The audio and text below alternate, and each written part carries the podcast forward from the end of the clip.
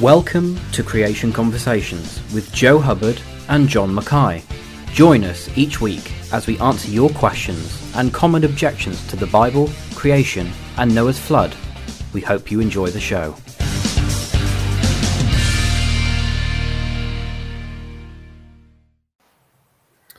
Well, good morning, good evening, good afternoon, wherever you're joining us from around the world. Welcome back to Creation Conversations. We've got a good number of us here tonight for this uh, Q&A special. We've of course got John Mackay, we've got Dr. Diane Eager, we've of course got Sam, and we're also joined by our Creation Research Tasmanian rep, uh, Craig Hawkins, as well. And you've actually been on the show before, haven't you, Craig? Yeah, once before with you, Joseph. Yeah. Yeah, it was good. It was good. It was good. Um, so as you as you all know, this is our Q and A special. So we'll be dealing with questions that not only come in tonight from some of the stuff we've been talking about, but also questions from the past that have been given and haven't had a chance to uh, get around to dealing with. Um, there's been some really interesting ones come through, so we'll be talking about them tonight as we get on a little bit further. But do remember to send your questions in tonight. This is the time to do it. Uh, any questions about our well, any topic in general, really creation, evolution, the Bible, uh, fossils, millions of years, all of that kind of stuff. You know the kind of stuff we deal with. So send your questions in. It's a Q&A special, so keep them coming. Um, all right, well, shall we start, John, with uh, a bit of a ministry update from you and I before we go on to our museum feature and we get uh, Craig to talk about some of the fossils he's been finding. So what's it been like in uh, Australia recently for ministry? Well, uh, just yesterday from 9 a.m. through to right now at my house, we've had 250 milliliters of water. Uh, I'd say by the time I went outside after this show, it'll be 260 or 270. So we are wet. Um, well, fortunately, um, the water hasn't come in the house yet like it did last time. Jurassic Ark is a little bit behind us in terms of water, but it's totally cut off, but no damage at all. So Thank you, Lord, for the rain. We'd appreciate a little bit of dry now to catch up with things. We've got a work day on Monday with some of our student volunteers coming, uh, geology students from the university. So we're looking forward to a dry work day of training these young men. So that's about where we're at. Last week I asked you to pray for my wife. Uh, she's now out of hospital. She's still a little bit woozy. And uh, I guess having a, a gangrened gallbladder removed uh, is going to create some uh, you know, not too long term, but um, rather difficult uh, situations to deal with. So thank you if you prayed for my darling wife. Her name is Anne, and uh, she's now down fast asleep. She's sleeping a lot in this last week and a half, but that's one of the best cures that there actually is. I'm pretty sure God built that in even before sin came onto the planet. And at the personal level, I thought I'd just show you one fossil that in the last week or so of cleaning up things, uh, our assistant Trish has actually, uh, sorry, uh, uh, Karen is our new assistant in the fossils. And uh, look what she's been playing with. Okay, can you see that there? It's in layers. Uh, it's a thing. And if you want its Latin name, stromatolite. Okay, it's a layered thing. But as to what it is, the reason we have this one is it's unusual. A bit of the layer at the top has broken off. Can you see the unusual structure underneath? Now, this is, I picked this up just west of Alice Springs. It's supposed to be 800 million years old, plus uh, a, a, couple of years since I picked it up, of course. but you might want to ask questions about the age of things today. You might want to ask about do stromatolites prove when the flood happened or didn't happen? That's what tonight's program is about. Or one thing you might find interesting, we now know that stromatolites make glue. Uh, they make glue that's a, sort of a calcium carbonate glue, and they glue all the particles around them together so they build up and build up they are a living rock. Yep, you heard me right. They are a fossil while they're still alive. And they're a fossil when they're dead as well. Lots of interesting things out there, and it's been a real help in understanding our processes. The bacteria in the stromatolite actually make the glue just as we've discovered they do for the stalactites in our stalactite machine or in caves. That's sort of a, a pretty good update from my end, uh, Joseph. Am I right in thinking, John, that that stromatolite is the one that we picked up from um, out Alice Springs way? Yes, you're exactly right. And and you could drop the word we because I don't remember you picking it up, but you were there. So thank you, Joseph. And we only have one, so I can't give you your half yourself. No, I know, I know. Yes, I was in a different vehicle, wasn't I? We, we um, I was along. Was that the same the same day that we uh, we saw that wildfire, bushfire going through as well? I think. Yes, uh, yes, it yeah, was fun So, times. Pretty cool. Has uh, by the way, has for for the other guys on the panel, has John frozen for anybody else? Yeah. Uh, no, yes. not not for Uh, me. oh no, He's no, still- it's moving now. he's a bit juttery, but he's uh, Mm. Okay. Because he's free, he freeze freezing for me unless I put him in full screen. But uh, if it's working for some other people, we'll just carry on. Hopefully, the uh, internet connection will uh, sort itself out as we go. All right. Um, well, a brief update from me then. Um, it's been uh, a bit of a tough week and a half for a whole number of reasons, um, mainly to do with the fact that we've had, what is it, four storms now in the space of a week and a half. So that's been a rather interesting uh, uh, uh, issue with where we live and uh, with uh, with the officers and everything else as well. So pray much for that. And yes, we do need your support, and thank you very much for all those who do support us. Um, we very very much appreciate it. Um, I've been all over. We've been dealing with fossils and some other stuff as well. We've got some brand new fossils which we'll show in our feature. In fact, let's uh, bring them in and um, have a look at one or two of them.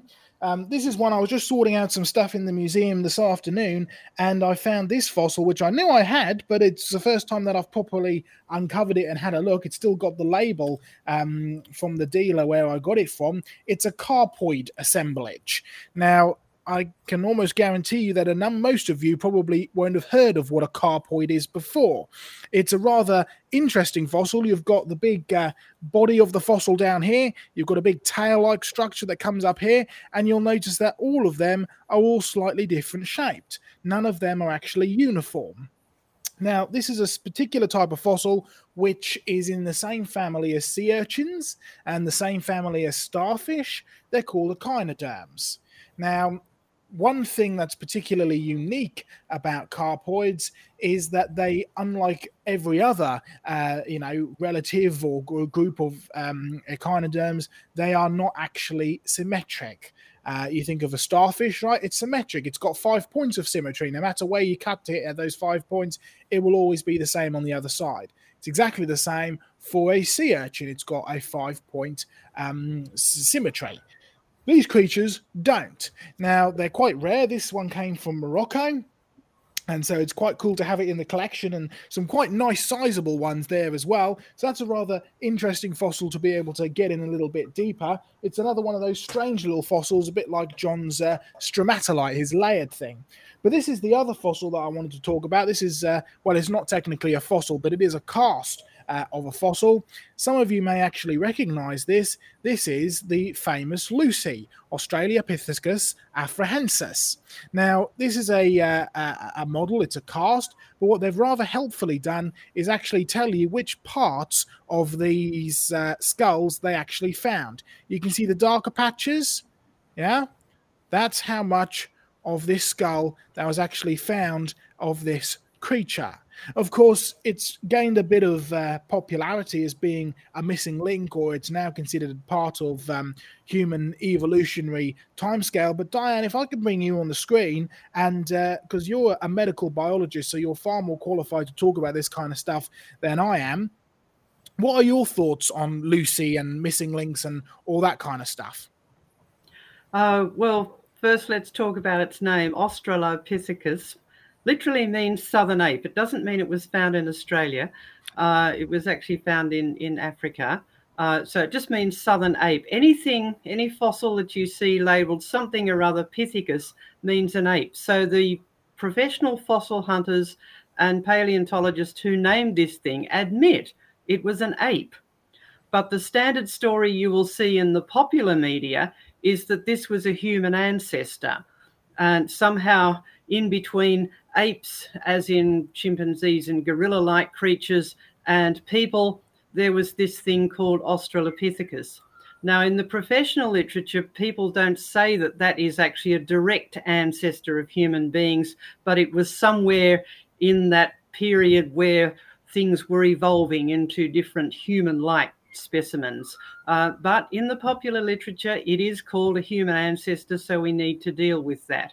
Now, um, as you saw from the specimen that Joseph just held up, they didn't find very much of its head. And yet, if you see any of the um, reconstructions, they always have uh, a, a body with a head, with you know, fully um, uh, with full flesh and everything, as if they have found the entire creature. In fact, what they have found are a whole lot of fragments, and most of the rest is just imagination.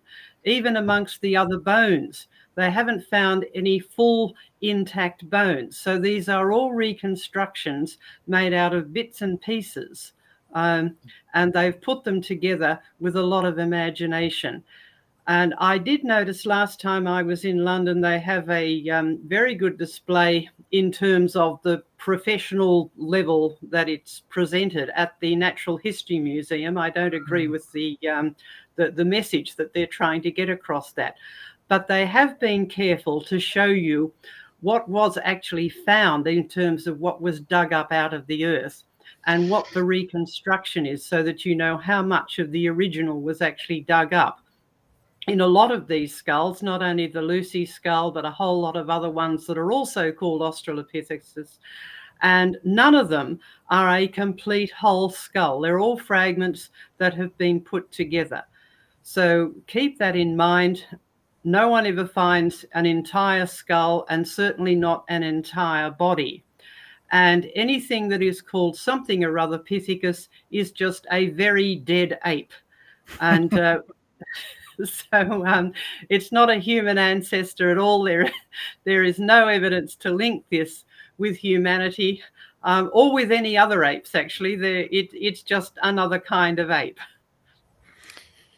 Great stuff. Thanks for that, Diane. Well, there's our, a couple of interesting museum features for this week. But um, Craig, you run the uh, Creation Museum, the Creation Discovery Centre down in Tasmania. Um, John, maybe you'd like to introduce Craig and uh, a bit about the uh, how you we've got involved with Craig and everything, and then uh, maybe Craig you'd like to show us some pictures and uh, tell us a bit about what you've been finding.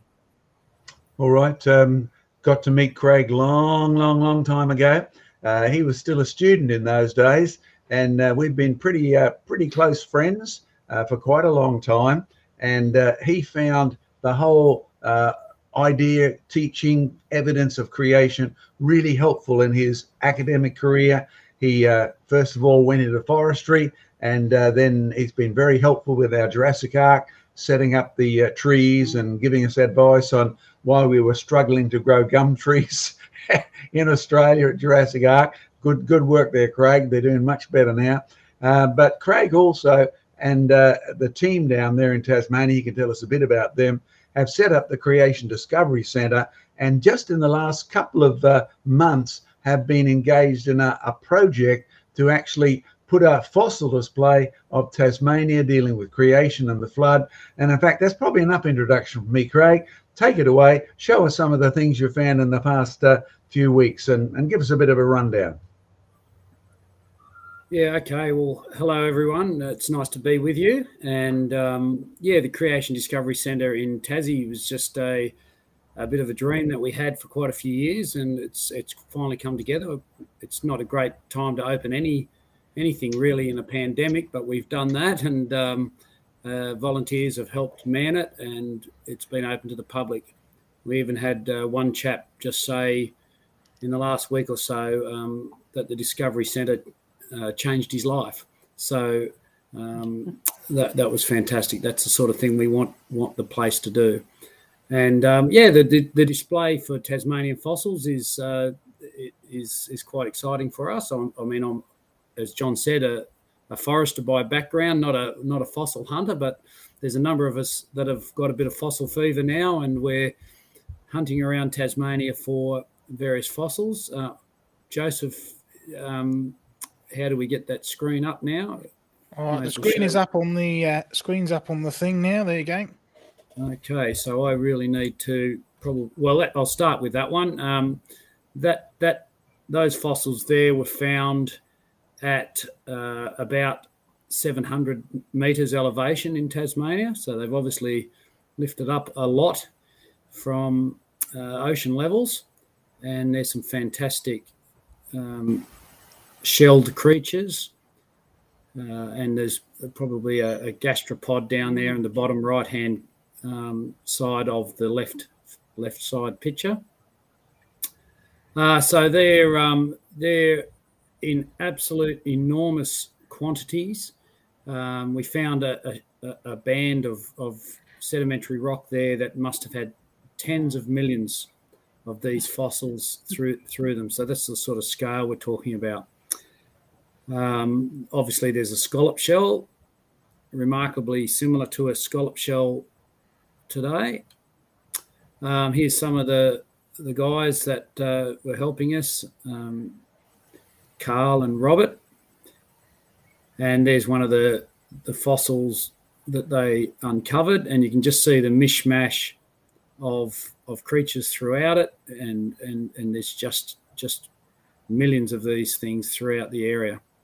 And you see in the background where the, the fellas are. That's uh, for for you northern hemisphere watchers. Um, that's myrtle forest in the background, a bit of a, a snowgrass plain in the foreground, but in the background that's uh, Nothofagus forest or, or southern southern myrtle and it's up in the highland area. Some of you would know the Cradle Mountain region, uh, a, a, World Heritage area down here in Tasmania. These are some of the fossils we found in a completely different area of Tasmania just yesterday. Um, so the one with the 10 cent Australian 10 cent coin on the left there, that's the working muscle of a, brachiopod that's fossilized. And just the fact that that fossilized uh, demonstrates that it was buried very quickly and very soundly and then, then is fossilized from there. The one on the right, we're not absolutely certain of. Uh, maybe there's some people out there that can can make some suggestions, but we're um, uh, we're, we're heading down the, the line that it's probably some fragments of coral that uh, we found in Permian mudstone mudstones and shales in a quarry. Now, Craig, can I interrupt here at the moment? Because sure. uh, remember, we uh, did a field trip over towards Elephant Pass and we showed it up in the video Darwin on the Rocks. You may remember doing that. So, folks, if you want to see some of these fossil areas uh, for yourself, you can take away, you can download that as an MP, uh, what is it, MP4 file uh, off our website. I'm sure Sam will put that up there go and click and uh, and download those. They're great material. But the point we were making in that video was that this is just an extension of the same fossils that we filmed in New South Wales and showed you the size of these deposits. And part of what you're doing, correct me if I'm wrong, is not only showing what fossils are there, but the continuation of these beds on a huge scale, correct? Yeah, well, what I'm finding um, particularly interesting is just how vast uh, the amount of buried marine fossils there are across Tasmania. And um, as, as you've taught us, John, that, that, this extends right up the coast of Australia, which, which is just an astronomical amount of, of um, buried marine creatures. And um, they're all very similar. I mean, you get these brachiopods, you get the corals, you get um, you know some of these uh, uh, scallops and, and gastropods and so on that are just occurring right through in, in very similar strata up an enormous area. And uh, yeah, I think uh, when we first met, one of the programs I developed then was called the World of Living Fossils, which is the reason why I no longer believe in evolution. The brachiopods if they're still here, they look the same. Any that aren't have died out and have not been replaced by any new evolution. They've just gotten fewer and fewer living species. The same is true for the scallop shells. You, have got in your uh, Tasmanian Museum a beautiful big scallop. Remember, we got that up just on the edge of the highlands, and then the same rocks, and they are identical to modern scallops. There isn't the slightest evidence in your Tasmanian fossils or our mainland Australian fossils of any evolution. And uh, talking about Australia, thank you, Diane, for reminding us that Australopithecus was not found in Australia, but the root words of those two names are the same. AUST means southern, right? So that that's when Matthew Flinders called it Australia Felix. He was talking about a southern land. We are the bottom of the world in terms of north and south and things like that. And and Craig's even further south. Um, anything else you've got on that report, Craig? Well, there's just another little coral fragment there, if you can see that. Yeah, we can now. Folks are in Tasmania because I believe you guys have just opened up. You no longer have to be double backs to enter Tasmania, correct? Uh, that's correct. Yeah, I think I, I think that's um, whether it's now or, or, or, next week or something, but it's it's yeah. basically in place. So, so that means folks can visit your museum, and your museum is not far from Launceston. So tell us about your location and times, and uh, and take it from there.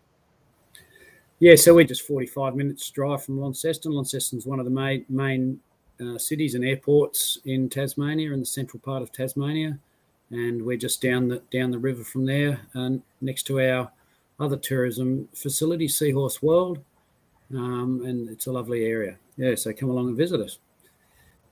Great stuff. We'll hear more from you with when questions and answers come. Joseph, what you got coming up? Great stuff. Well, uh, let's have a, a, quick look through, Sam. And before we get on to the sort of pre prepared questions, uh, let's have a look and see if any questions have come through. Remember, folks, you can keep your questions coming all through this evening uh, about any of these kind of topics in general. We will get to them. But let's have a look and see what's been going on in the chat, and then we'll uh, dive into some of our questions that we've had from the last few streams. Where okay. are we at, Sam? Uh, we've got a question here from George Bond. For me, uh, when are we likely to see that movie, Sam? um, so we're going to be, um, uh, we are working on it at the minute. It's um, we, we're gearing towards sort of the probably the hopefully the first half of this year. I think is what we've decided. Um, we it, it depends on how things go, but hopefully it'll be this year. Hopefully, uh, before the Lord returns, George Bond. Yes, hopefully, yes. Um, and and uh, in uh, traditional George Bond fashion, we've got a joke. Uh, we had a science teacher at high school. Her name was Mrs. Turtle. She taught us well. Of course, that joke doesn't work if you're um, American because you call them a tortoise. Yeah. Which is something different. Yeah. Um, or, or a turtle. Everything's a turtle we used to get very annoyed when we were working with tortoises and people used to come in and call them turtles but there we go. Anyway uh, do we have any any questions? Uh, yes george, george, did ask a question. Why don't creationists use o parts more often as O evidence against o parts o parts o parts stands for out of place artifacts.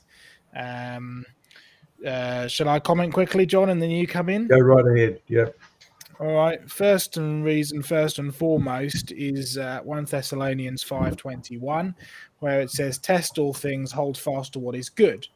The trouble is with a lot of o parts or out of place artifacts. So that's an artifact which is found where it shouldn't be. So examples of these that have been used um, are things like uh, bells and chains found in coal, um, or human footprints with dinosaur footprints, or things like that. Right. The biggest problem with most of them is that they can almost never be proved. You'll find the worst case scenario is that it was actually somebody claimed to find it back in the you know Victorian times, and they told somebody else, and that person told another person, and then finally another person wrote an article about it, and oh look, this is a you know a story which is claimed to be true. Now you can't go around saying oh well they must have lied about it, but neither can you really prove that it's real. So you've got that at one end of the extreme, all the way to the other end of the extreme, where there's something that you can actually go and see. You can take casts of it. You can, uh, uh, you know, um, you know, take uh, take uh, measurements and actually visually and scientifically verify it. So, and you'll find most parts tend to lean more on the on the first side of things. They've either been hidden, or they're secondhand reports, or they've been destroyed, or so on and so forth. So, the biggest issue with out of place artifacts, by the way the very concept of an out of place artifact only really fits uh, with uh, an evolutionary millions of years timescale because uh, you know these are human interactions in stuff which is supposed to be millions of years old and so that's your problem there right there right? So it's only out of place if you reject scripture first and foremost. If you accept scripture they're not out of place at all because man has been here since the beginning as jesus said. Um, but you'll find the biggest problem with these artifacts is actually proving they are what they say they are and being able to go and visually uh, verify it as well as repeatedly do experiments on it. So there are a few ones which i believe probably were very real and very genuine, but the problem is now uh, you just simply can't go and verify them anymore. John, any any comments? Yes, one that I was involved in uh, for quite a while, checking things, is both the footprints in the Paluxy and the hammer that was mm. discovered down there. And of course, you end up with most of these things uh, with at least two very logical explanations one from the evolutionist who loves his millions of years time scale, who has to explain in a logical way why you would find a hammer in the wrong place. And of course, the simplest explanation for them was a miner dropped it down a crack in the ground and it re-solidified. Mm. Now, if you want to be objective, that's a clever explanation and it's hard to disprove. Um, at the same time, you'll find that if you want to prove that it is from an ancient, you know, pre-diluvian society, you end up just as stuck as the evolutionists. So you end up saying, now, what can I achieve by arguing over this when the very rocks have fossils in it that are much more helpful in arguing against evolution? The shells in the limestone at the Paluxy have not changed from then till now, even if you thought that rock was laid down 100 million, 200 million, whatever date you want to put on it. Mm. It is no use to the evolutionists. So in my debates, I find it very helpful to say, here's what the rock solid evidence is. No dispute about this. In fact, I'd encourage you when you are sharing evidence, make sure that there is no dispute about the actual nature of the evidence itself. The evidence is real and it actually conks evolution on the head. It'd be very nice to have an autographed uh, signature by Noah printed on a beam of wood found on Mount Ararat, but we don't have that yet. We do have a piece of wood dated by Carbon Ford in Roundabout at the right place, brought down by a French, French explorer in the 1950s.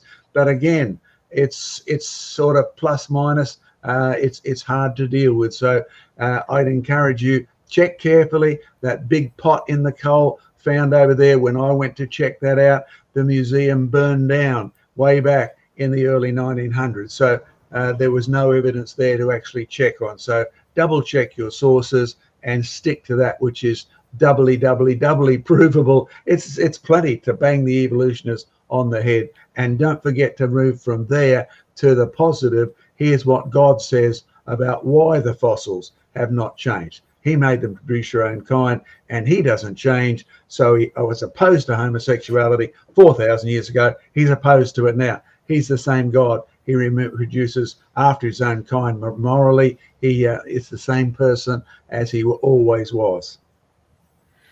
Amen. Great stuff. All right. Any other questions that have come through, Sam, or shall we dive into the, uh, um, main one? No, no, nothing. Nothing else has come. That's through. it. Is it? Yeah. All right.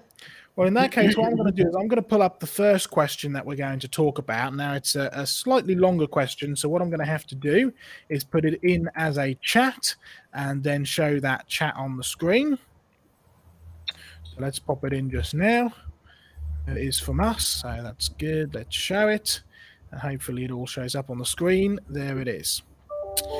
Is there any evidence for population curbing mechanisms that would prevent overpopulation in a pre death world by prolific reproducers like mice or flies. Two flies in just five months' time would produce 191 with a whole number of uh, zeros afterward, house flies, which is enough to cover the planet several meters deep. So, um, John and Diane, would you like to uh, have a go at tackling that? Obviously, it's got some implications because, I mean, if there wasn't such things as say spiders eating flies in a good world then surely you would end up with just being drowned in in in bugs Diane, take it away for starters. well, well, that does actually hit us hit a spot for us down in Australia. We do have lots of flies. Uh, you have lots of spiders as well. Trust me, I've been. Uh, yes, I'm afraid so. Yes, yes. If you want a lovely description of, of flies as experienced by a visitor to Australia. There's a lovely description in Bill Bryson's book Down Under where he describes going for a walk and he was initially joined by one fly and ended up with a great cloud of them. But anyway, it, it is a good point. Um, in today's world, things like flies, bugs, mice, right, they can produce, reproduce at incredibly prolific rates, but they don't have to. Um, when things are when the environment's pretty tough actually they they stop reproducing. And uh, and the same with with other animals and birds. They seem to be very um, attuned to changes in the environment and they will stop reproducing at the sort of rate that they do. Um, but i think one of the uh, the key points to understanding it is to go back to the bible and look at descriptions of how God interacts with the creation. Um, I always find Psalm 104 particularly helpful because there is a verse in there that says, uh, When you send forth your spirit, they are created. Now, this is in the context of, of the, the living world. In other words, uh, the living world is still under the control of God the Creator when uh, sin came into the world, when he cursed the ground, and when he said that death would come into the world, he didn't then just give up and uh, allow things to just go on and on w- without any control. So he is still in control. Um, even human reproduction, uh, when um, Eve had her firstborn son, she said, With the help of the Lord, I have brought forth a man or I have gotten a man. In other words, she knew that human babies were certainly more than biology. Now, human beings are different from the animal world because we are body, soul, and spirit. Uh, whereas animals uh, don't have a human spirit in the same way, but they still are under the control of the Creator, who is the giver of life and who is the one who can take it away. But also, He is still in control of uh, how much reproduction does go on. Uh, and so he would know when the earth was filled with whatever creatures he had made enough to uh, keep the ecosystems functioning. Uh, so, I, if if you want to add to that, John. Uh, sure. I'll give Craig a bit of warning because I'm going to apply this in a moment via uh, Craig to the issue of plants. Would the same mm. problem apply to plants? But I'll come back to you, Craig. Uh, you're the forester. You can tell us about trees and reproduction and things like that. Uh, some of the things Diane's mentioned, we can go on a little bit further. Do you remember the plagues of Egypt when God told um, Moses to tell Pharaoh, if you don't let my people go, I'm going to bomb you with flies? Right, and flies just came out of their noses, out of their ears, out of the out of everything. Right, so you find that God did this quite a few times with insects, plagues of insects. And whether we like it or not, you don't get a locust plague just because the locusts decide to have gazillions of babies. When you have a look, the God of the Bible says, When I send forth my spirit, this is the Psalm 104 concept. When I send forth my spirit, the animals multiply, they reproduce, right, to our blessing or to our detriment in Pharaoh's case. Mm-hmm. Will you give up, Pharaoh? Okay, you won't. I'm going to send plagues, right? And if you can, well, I've been to Canberra. Come on, Diane, be honest about Canberra. The flies are stupid. I mean, up here in Queensland, we have decent flies. If they're going to bite you, they bite you. If they're going to fly around, they fly around. But down there, they sort of land on you and they lick your nose. And oh, it's, that they're so stupid. They don't even fly away. They're so slow. Now, that's just as terrible to me as the bitey ones. But in reality, if you can imagine that 10 zillion times for Pharaoh and all of the people, the insects, the grasshoppers, the locusts, etc., going mad, but going mad reproductive wise, courtesy of God's instruction. When I send forth my spirit, the animals reproduce. Okay, now when you think carefully, the same turns out to be true for people. Do you remember when Pharaoh was worried about the population? I guess an, an, election was coming up in our terms, right? And Pharaoh was worried there are so many Jewish people, so many people of Israel, they were going to topple him. And so he sent instructions that the men were to be given double labor and half rations. So you can imagine dad coming home, he's exhausted. He's got no time to even think of having kids, and the women get pregnant anyway. Man alive, this is not what you learn in biology in year nine high school, is it? boy plus girl equals babies. And the Bible says, no, boy plus girl plus God's instruction equals babies, plus God's provision equals babies. When God sends forth his spirit, the animals reproduce. When God withdraws his spirit, it says the beast falls to the ground and they die. Hence, when you want to deal with plagues, don't forget to say, Lord, you are the God of the plague. Deliver us. Ah, can I encourage you to remember biology is more than just physics and chemistry and Mother Nature? That's where the theory of evolution has got us. So, part of this question is to deal with what's your real belief about how nature works? Because the Bible says God has stamped his personality, his character into the nature of the creation, and yet you and I are blinded to it. Craig, do we have a similar problem of overpopulation of plants? Is that what weeds are? Uh, what happens when you plant gazillion pine trees? Because that was your industry, wasn't it? Well, I was, I was thinking more of the uh, instance of plants um, not flowering and not reproducing when when thing, times are great. Um, often, uh, for example, eucalypts, they, they don't, when the environmental conditions are fantastic and will flower prolifically when uh, things get tough. Um, you can ring bark and often then see it uh, flowering as though it's trying to reproduce, uh, die. So, um, so in a good world, imagine that um, you know if, if, if there was environmental opportunity for a plant to reproduce and needed to reproduce to you know uh, keep its kind going, it, it, would it would flower and um, and reproduce as such. But if the conditions are great and the tree's living for you know a thousand years or something, well, it probably doesn't need to be prolifically reproducing every year. Um, so are you saying, so Craig, it's, it's got a, a feedback mechanism in it that tells it when it's good time to reproduce and when yeah. it doesn't need to? uh, yeah, I think many gardeners would just from the fact, you know, when they actually prune back and and and and knock back their, um, that that's the time they'll soon see it uh, prolifically flowering uh, shortly after, um, and, and that that's basically saying uh, when the plant needs to, um, it, it will respond to to the environmental conditions out there.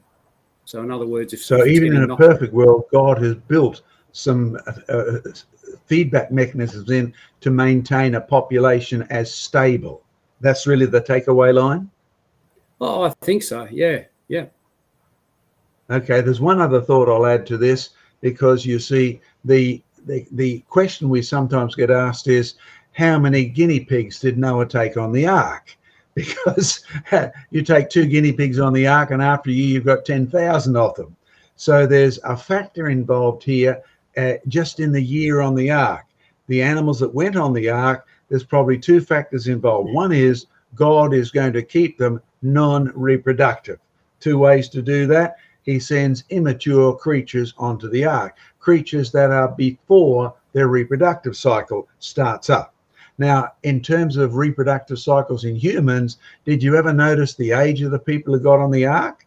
Noah was 500 uh, when you first meet him in Genesis chapter 5. And then it mentions he has three kids. Three kids in 500 years. Something's going on. There's no birth control pill, right? There's a factor here that God is maintaining a population. Perhaps there's several things going on. One is, have you ever thought of if you lived to be 900, how long were you a teenager? we are a teenager 200 years. Heaven forbid. Can you imagine 200 year old teenagers? but it might have been in terms of their reproductive cycle. Shem, what, what were they, 100 years old when they got on the mm. ark? They certainly were. And yet they didn't have any kids. They didn't have any kids till afterwards. So perhaps the whole life cycle was stretched in creatures that lived before Noah's flood. So when you took creatures on the ark, two of each kind, they simply would have looked to you and me as if they were adult in their lifestyle, but they had not yet reached that reproductive capacity, and there was a good reason for it. They were going to be a year on the ark without needing kids at all. So God has built, just like in the plants, a mechanism that would inhibit the population. And lastly, have you ever thought of the fact that God gave Adam an instruction? He said, multiply and fill the earth. So in a perfect world where sin did not enter, think carefully. If Adam fulfilled that instruction, we finally got to the point where, from God's perspective, the earth was full, that instruction would be cancelled. There would be no further need for that instruction. How could God cancel it? Think carefully. Boy plus girl equals Babels. Wrong. That's naturalism. That's pure evolutionism. That's anti Godism. The real reason God plus man plus woman equals children. You've got to always keep in mind the picture is bigger than we could ever think. So, yes, when it comes to flies, praise God, those Canberra flies have no chance of taking over the world at all. Even built into the climate. You come into Queensland, get a little bit more active because it can be a bit warmer up here. But as soon as it gets past a certain warmth, the wax on the outside of their bodies melts. Yay! And the sticky, silly flies disappear. They can't function. So there's automatic built-in programs that will stop this multiplication ever taking over. God first, us second, and then the principles God has built into the nature uh, are there as well to inhibit population. I think that's probably enough on that one, Joseph. That's great. Thank you. well, I have to defend Sorry, Canberra a bit. It, um, it, back in the 1960s, Canberra was referred to as the place of blowflies and opportunities um, because it was growing then. Um, but it is out in the bush and uh, surrounded by a lot of uh, sheep farms, and so there were a lot of blowflies, and they controlled them by sowing the la- uh, seeding the land with uh, dung beetles, so that can control the the sheep droppings. And they had to do that uh, again after the big bushfire that sort of um, raged through Canberra and all, all of the surrounding land and, and destroyed a lot of them. So again, it's to do with the um, a, a good balanced ecology will keep things under control. That's that's physically built in, as well as God has never lost control of the biological world, and we need to keep that in mind. Uh, in so fact, Craig, I just thought on from size. I just thought of another question that might come out in here that people might find interesting, because you shared with us about, um, but I guess two things. One is when we were planting our gum trees at Jurassic Ark and getting nowhere. Here we are in Australia planting gum trees and getting nowhere. You shared that you have to plant more than just the gum tree. There's other biological features. Do you want to comment on that? Uh, you, you, might be referring to the uh, mycorrhiza, are you? Yeah. Yeah. So, so there's a lot of um, you know biological uh, you know, critters, the fungi, and um, microorganisms in the soil that interact with the eucalypts and, and other trees and plants as well.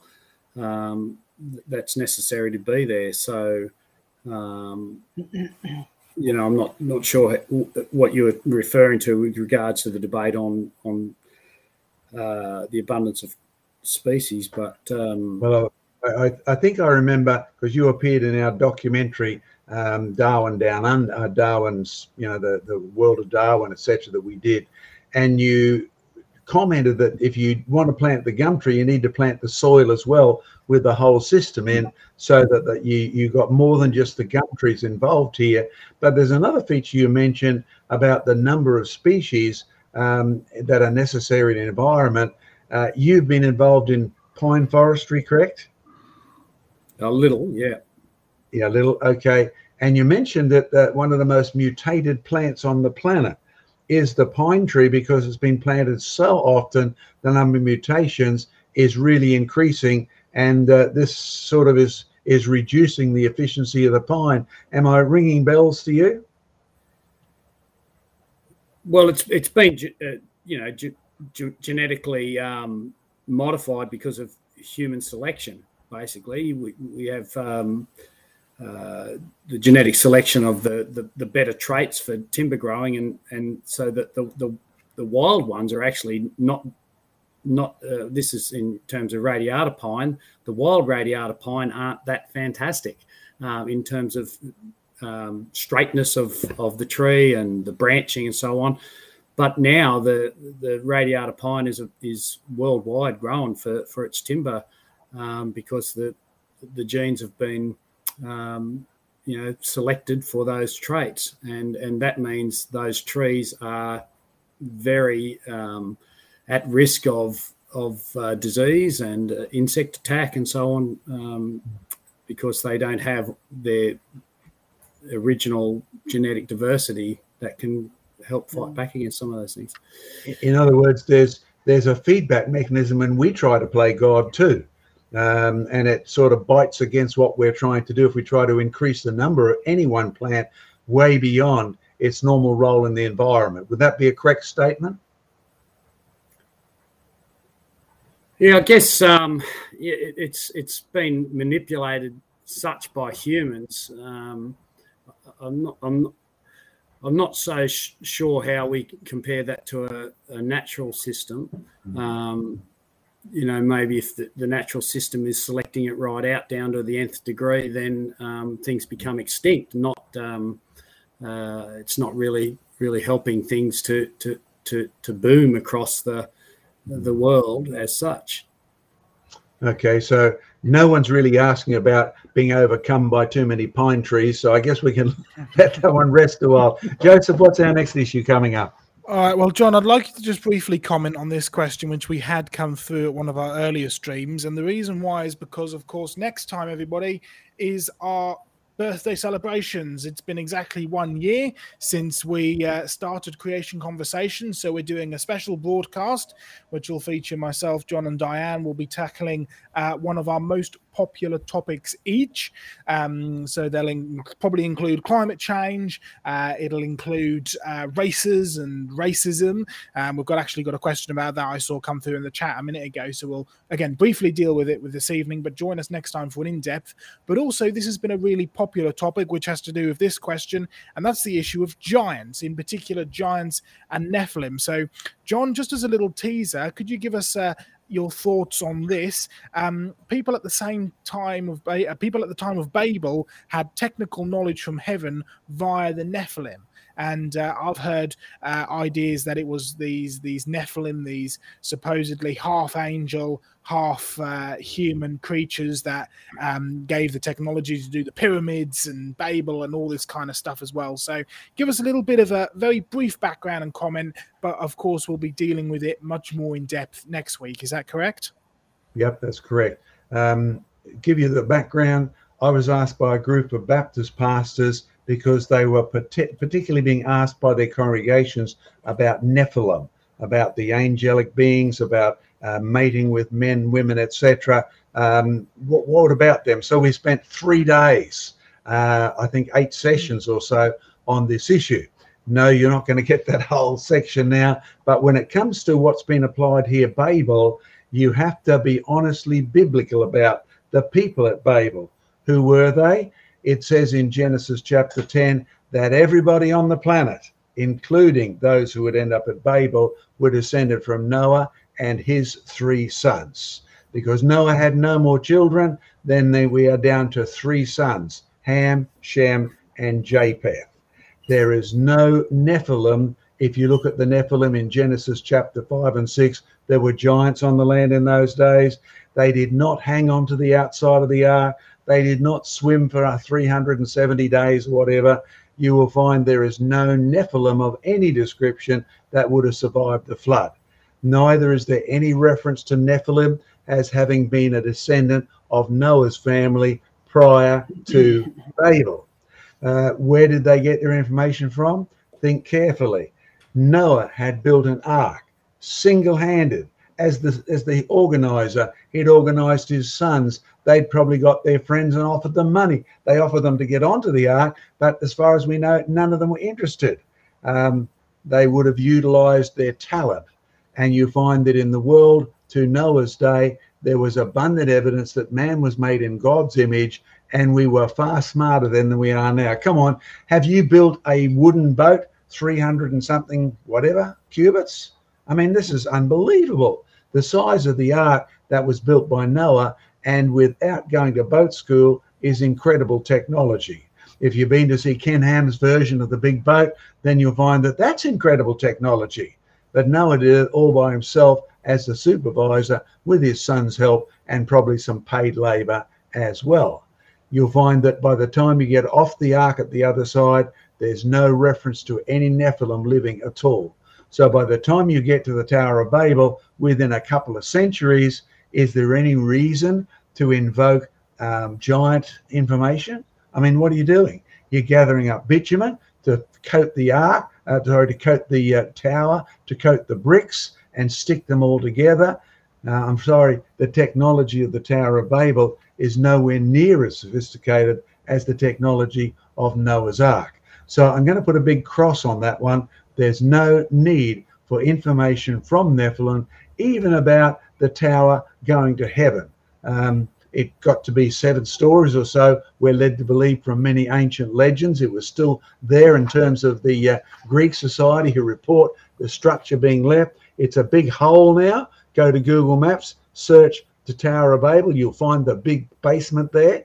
You'll find the locals say, oh, we took all the bricks to build our own houses.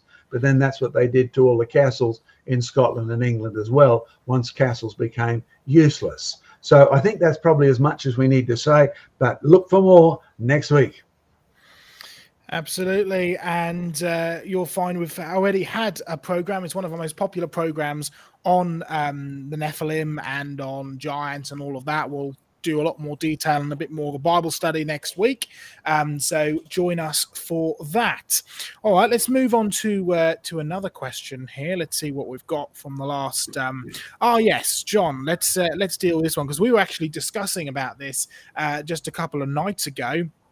By the way, uh, last night for me here in the UK, whatever time it was for you there, John and Diane, uh, we recorded two more episodes of our special creation research evidence news. It was supposed to be one episode, and I had in my mind, I've got a good idea. Let's get John to briefly comment on the sort of Russia Ukraine conflict that's been going on because John, I know he's been over uh, over to Eastern Europe just after the Iron Curtain fell and uh, did a load of stuff around there. So it'd be good to get his perspective on it. And of course, the three minute clip that I was thinking about turned into a 30 minute clip when John actually got to the end of it.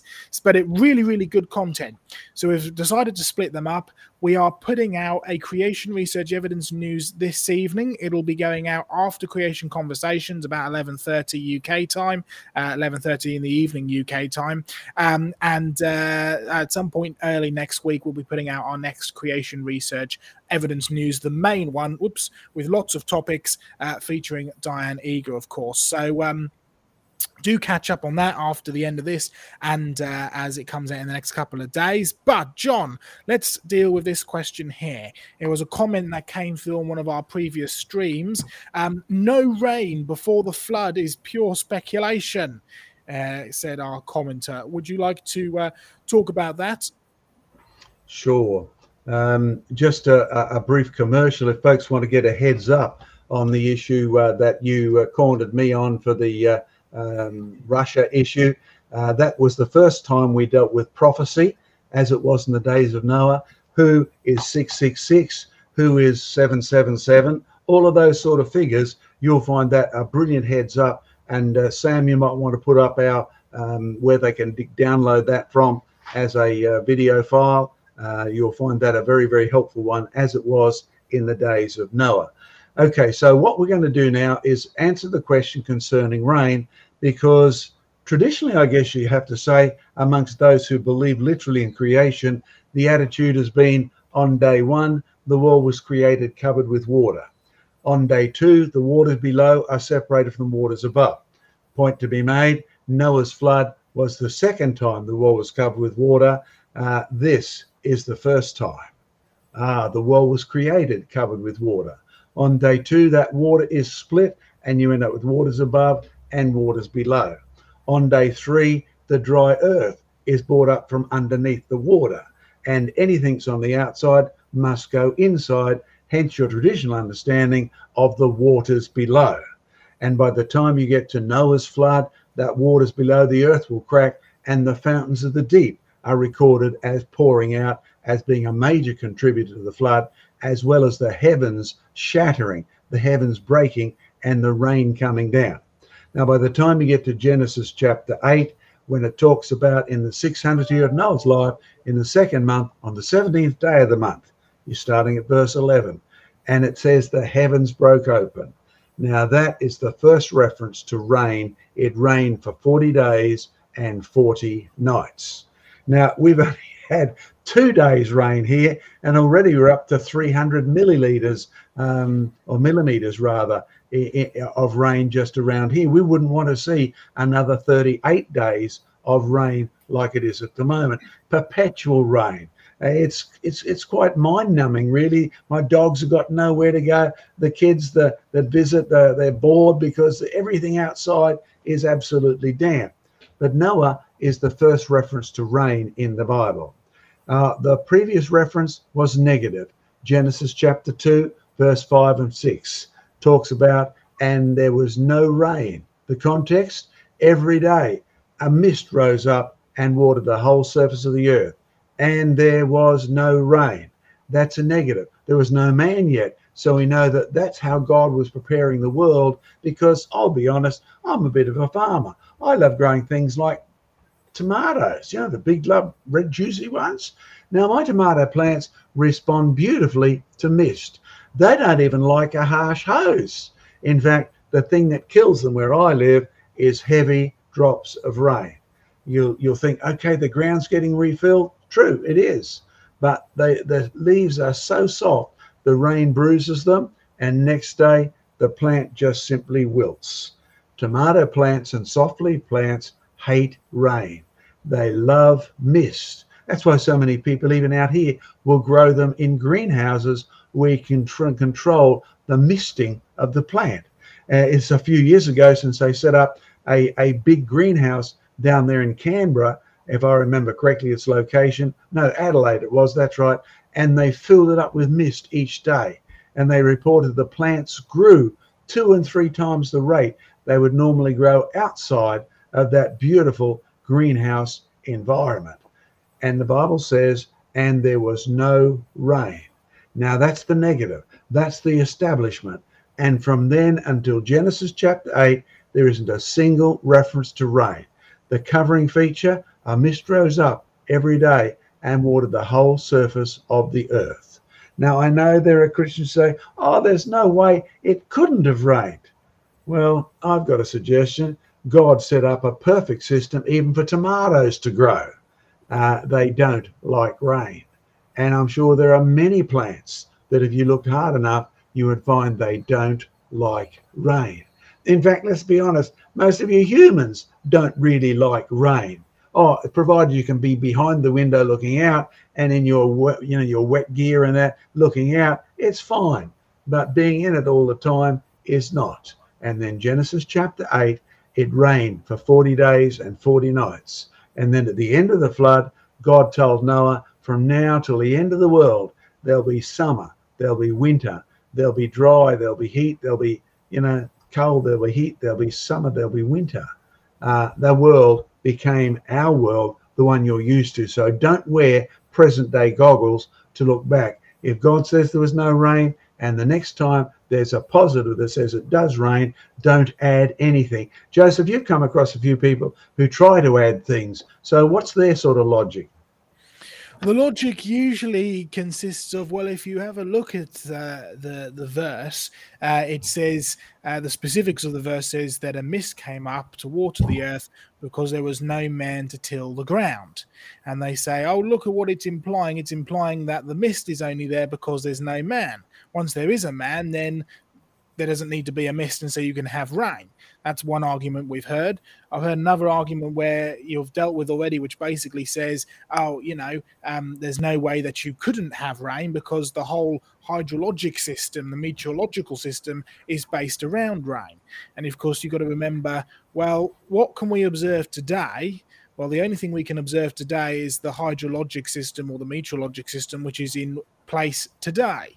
Now, has something massive and significant that may well have completely changed the entire uh, workings of the hydraulic and meteorologic system happened in Earth's past? Yes, it's called a global flood, right? It's going to massively change the way that water works uh, on the Earth, and it's going to massively change the way that water uh, works in the atmosphere as well. So you can't really use today's system and say, oh, look, in today's world, we couldn't have a mist coming up and watering and working out everywhere over the planet simply because we have a hydrologic system and a meteorologic system which is a mess. I mean, let's face it, if we had a working meteorological system, we wouldn't have deserts.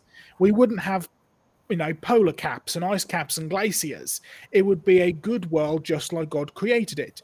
So don't, you know, be careful of falling into the trap of using a cursed world to try and describe a non-cursed world or try and work out the mechanisms of how a non-cursed world worked. But john do you want to comment on that little uh, bit that i started with about what the way that the bible verse looks? Could it mean that oh there was no rain because there wasn't a man now there is a man? It does mean rain. Is that really what it's implying? Okay you have to think of the immediate context. This is at the best a reference to the day before man was here, right? Uh, if you argue that way, it must refer to man appearing on the planet, so the whole system changes. What had God done in the preceding five days? On day three, he had set up a garden system, a botanic gardens all over the planet like you can't believe. So no man was there, didn't make the slightest difference. God created the plants and he created a perfect watering system for those plants. Day three, day four, he adds light. Day five, he adds the animals. Still no man. And yet, that perfect system, the mist that rose up every day and watered the whole surface of the earth, was sufficient to keep every plant on the planet. So, simply throwing in a man on the sixth day, followed by a woman, uh, he's made the actual garden for the man also before the man is there. So there is no need to add a man just because you think it's man that needs the, the rain. Man does not need the rain. If we had a mist that rose up every day and watered the whole surface of the earth, I've got thousands of farmer friends in Australia who'd say, Yay, go for it, God.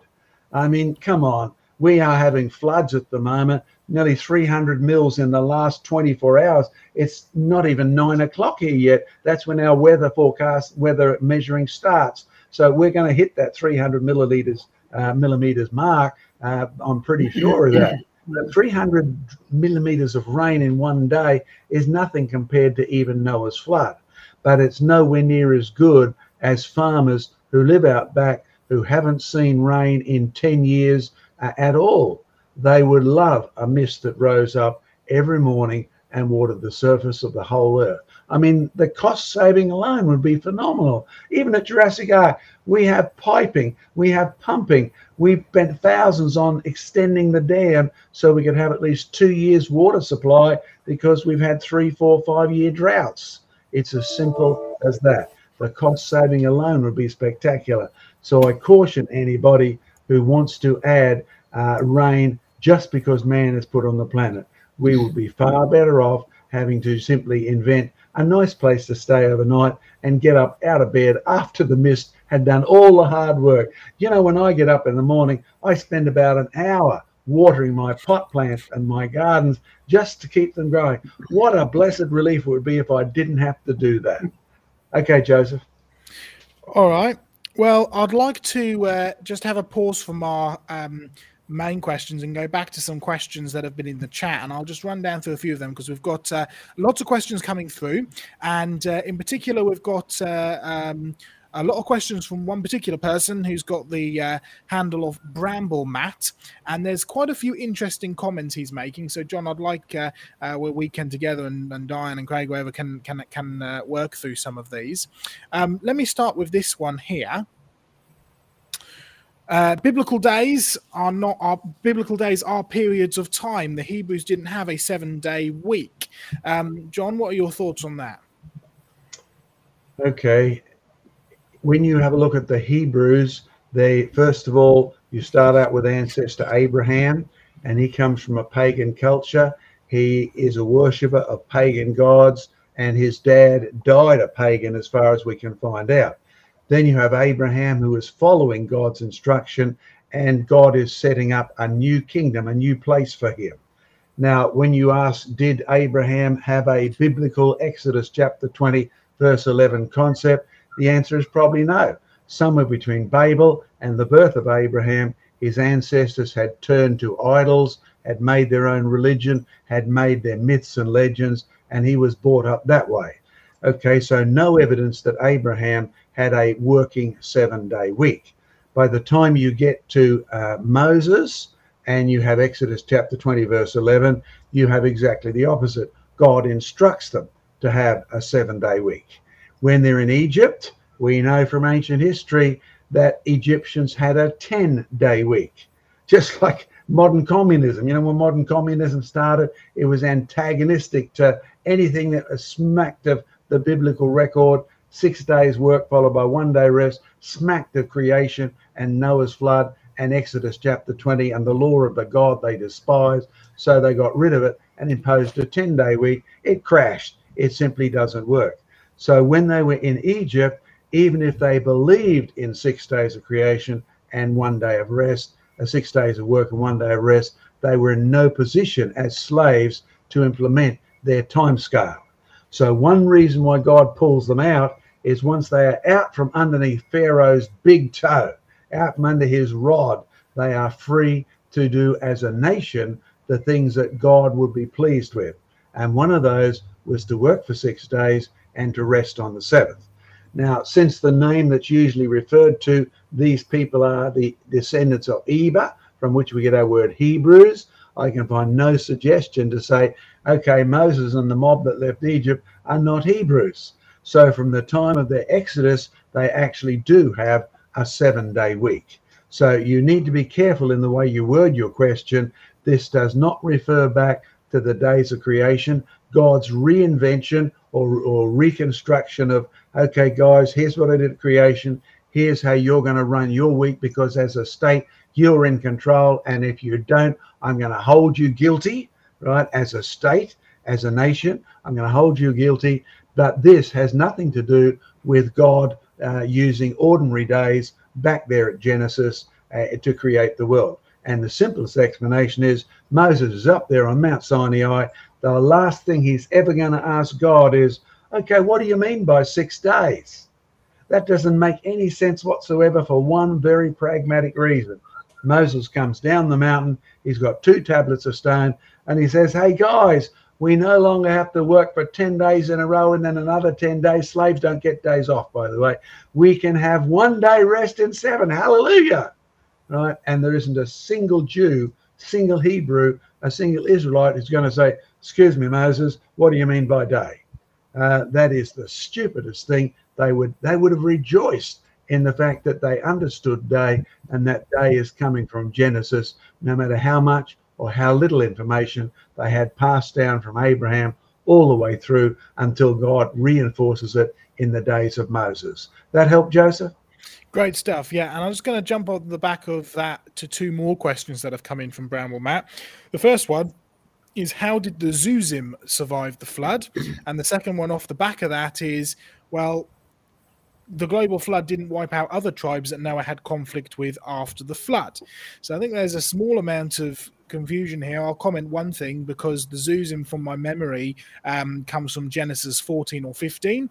Uh, it's a very, very brief mention, and it simply just refers to a time after the flood uh, where Abraham um, is recording some of the dealings that some of the kings had. They lived in the land of Ham, and uh, that's the only reference to them. So there's no reference to them, to my knowledge. John, correct me if I'm wrong, of the Zuzim uh, or the Zuzites before Noah's flood. And it's the same for the tribes and the people that had conflict with um, uh, the descendants of Noah after the flood that's recorded at the time of Abraham and so on and so forth. But, John, what's really going on here? Are these other tribes, people groups that managed to survive the flood, or are these all mm-hmm. descendants of Noah? I mean, can you give us, uh, if, if you can in enough time, a very brief look? And by the way, we'll be dealing with races and stuff um, next uh, next week, so uh, join in with that. But just give us a, a brief look, John, of uh, the sort of the, the timeline and the history here.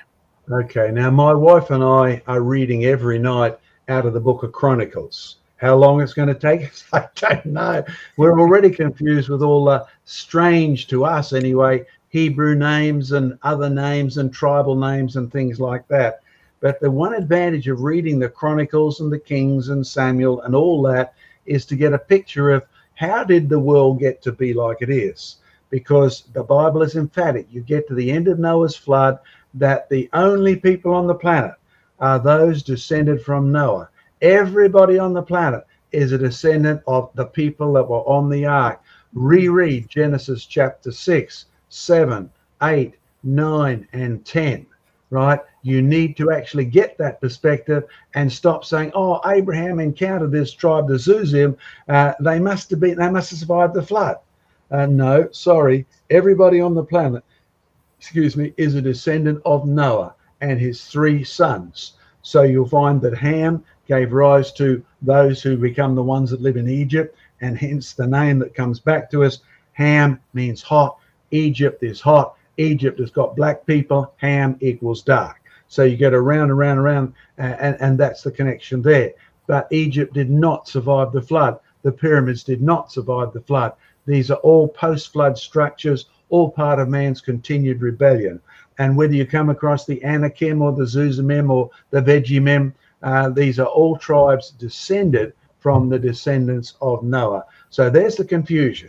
The fact that the archaeologists say, oh, these people were living here. The fact that even some so called biblical scholars say they must have survived outside the ark, which leads you back to one thing Noah's flood couldn't have been worldwide the people must have survived up a valley, up a hill, somewhere else, or built their own little boat.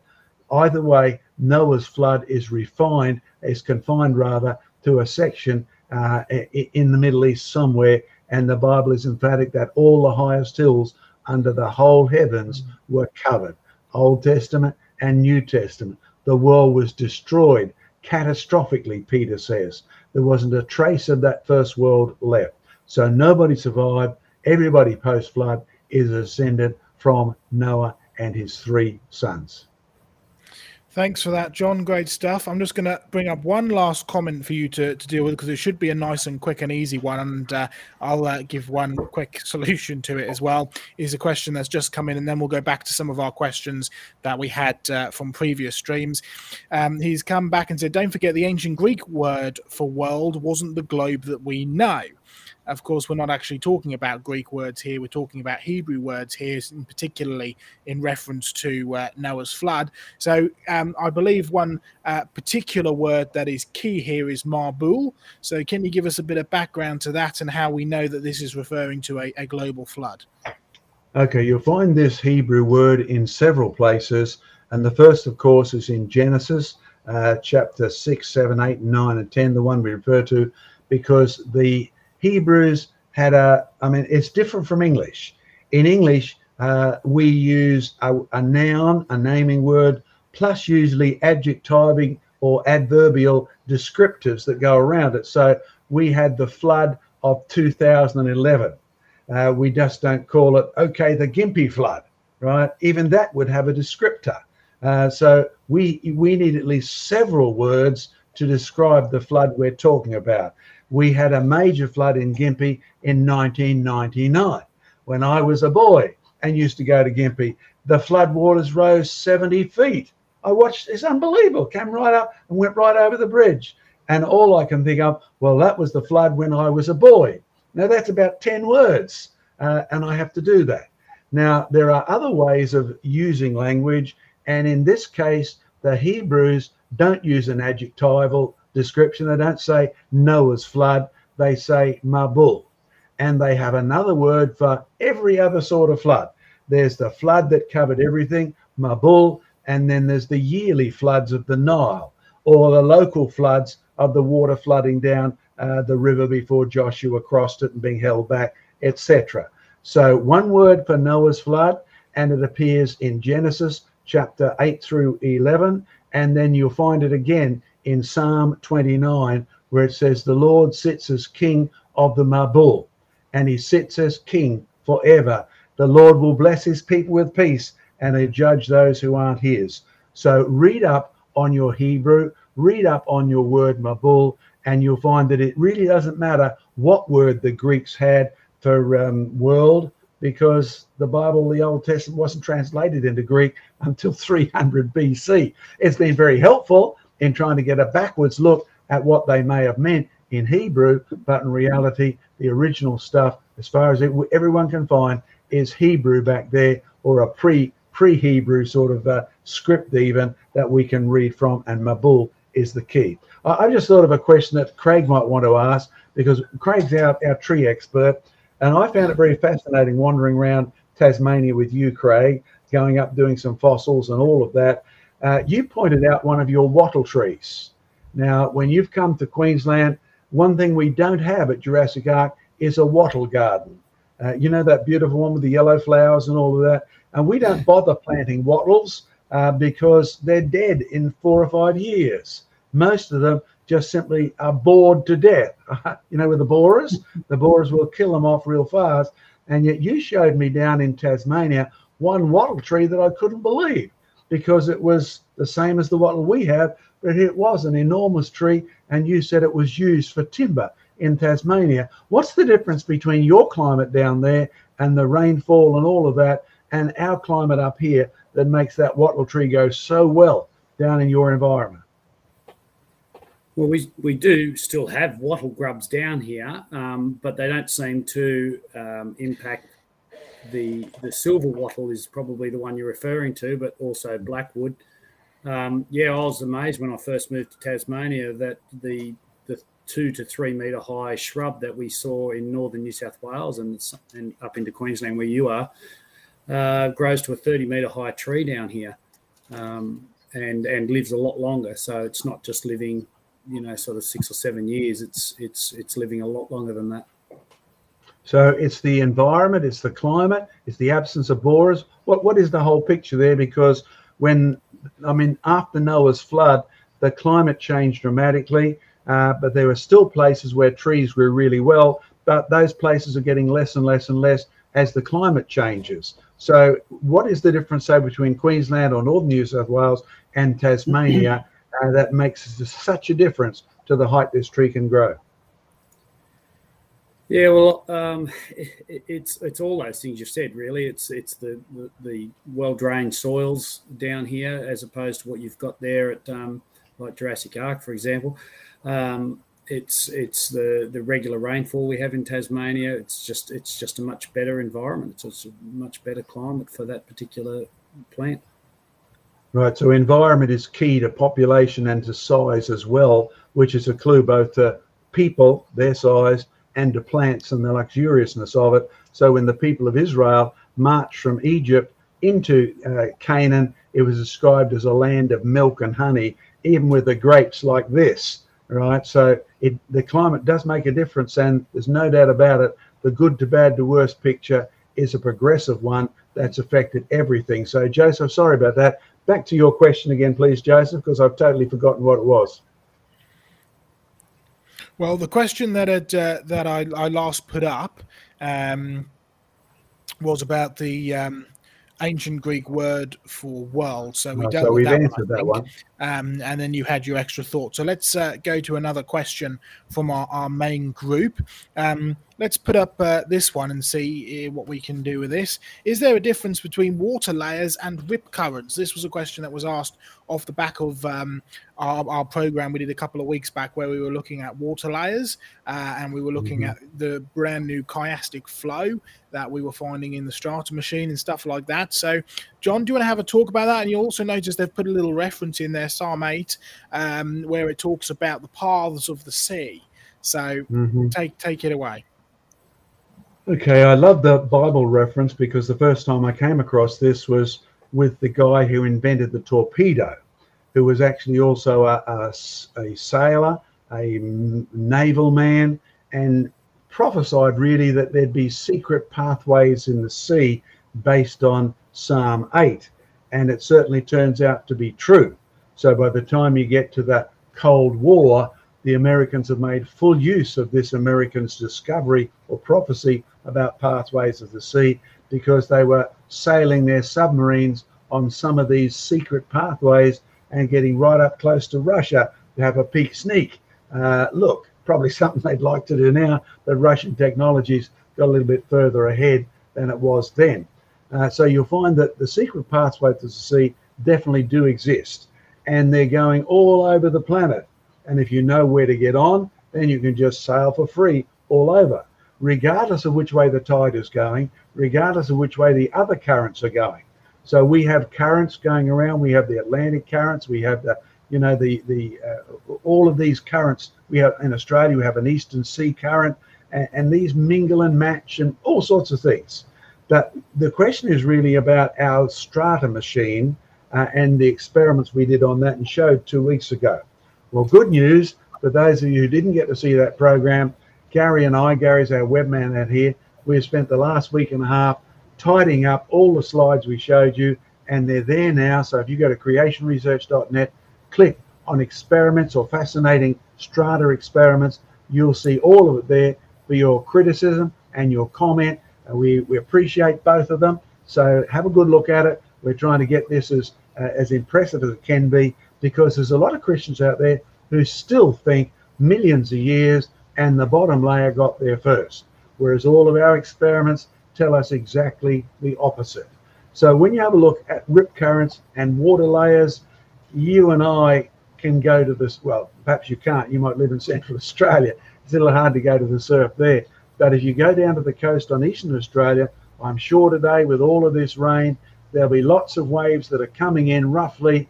And then if you went for a swim, you would find sometimes you couldn't come back in because the water comes in and then it will hit the beach and it will go this way and then it will meet and be dragged out. So that's a rip current.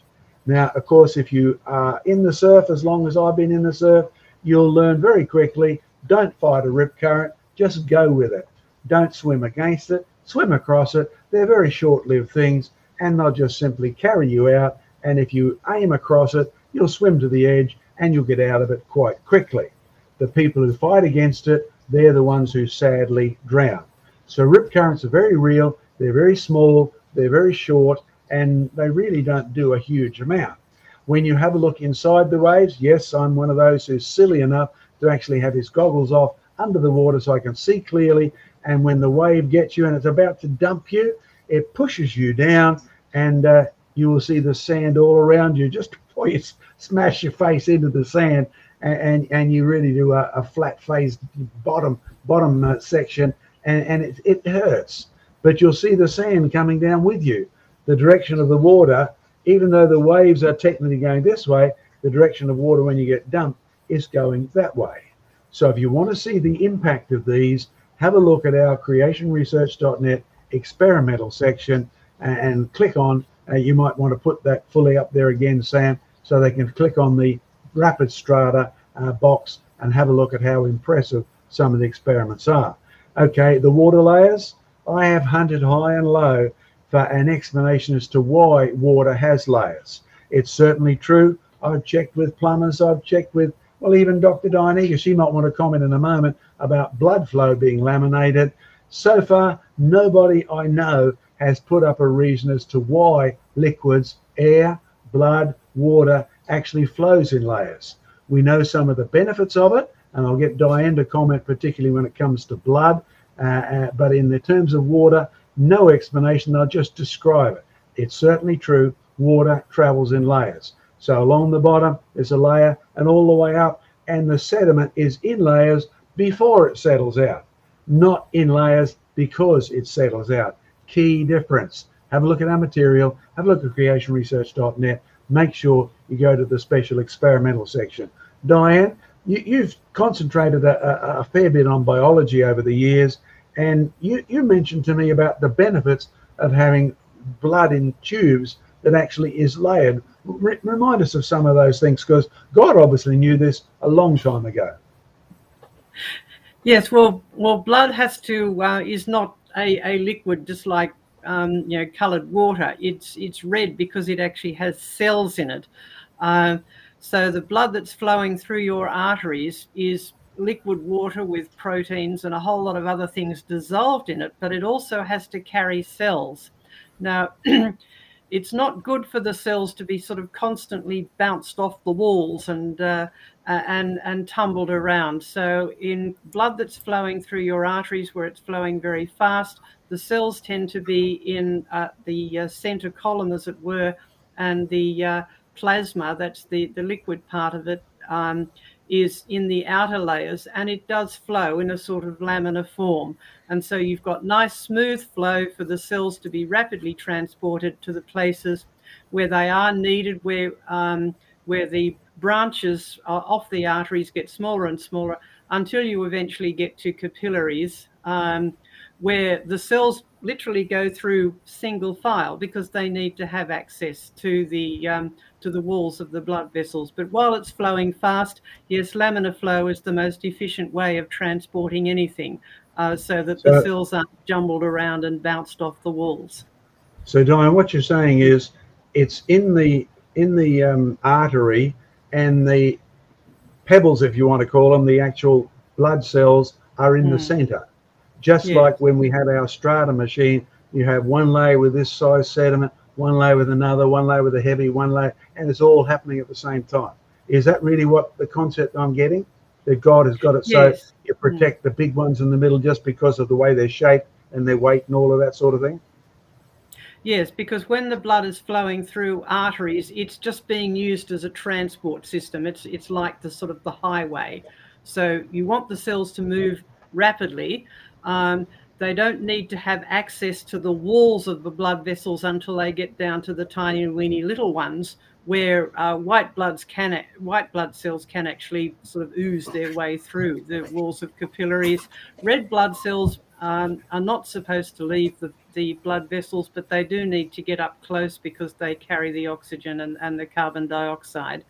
Um, so, but but while it's flowing through the arteries, which are the, the rapid transport, the, the, the big, thick um, uh, blood vessels. Uh, it's much more efficient that the blood cells are just carried along in the center, and the white blood cells are bigger and heavier than the red blood cells. Uh, so the, they um, they do tend to be organized in, in their size and their um, and their weight and their mass. So full marks to God for inventive design and using a principle we've only just stumbled across with our strata machine. He's a really yes, like lots creator. of other things, or like everything we've ever discovered all over the world. God thought of it first. We're just discovering what God did, um, which is what science is. It's, it's a useful tool uh, that should point us to the uh, just to the the wonderful, brilliant design that's in in the big things and and the little things. Craig, down in your Tasmania Museum, which we're encouraging people now they don't have to be vaccinated to come to Tasmania, go to Launceston, drive up the little way to Beauty Point. It's not named because it's beautiful. I believe it's named after a cow called Beauty that got lost, correct? Yeah, drowned drowned in the river. Poor cow. So at Dead Cow Point, that's another name you can give it. You'll find the Creation Museum. But the thing that fascinated me when I was down there last time, mm. you have a display based on what Diane just said about the genius of God's design using Lego blocks. Do you want to explain your uh, opera house concept there? Because I thought that was brilliant.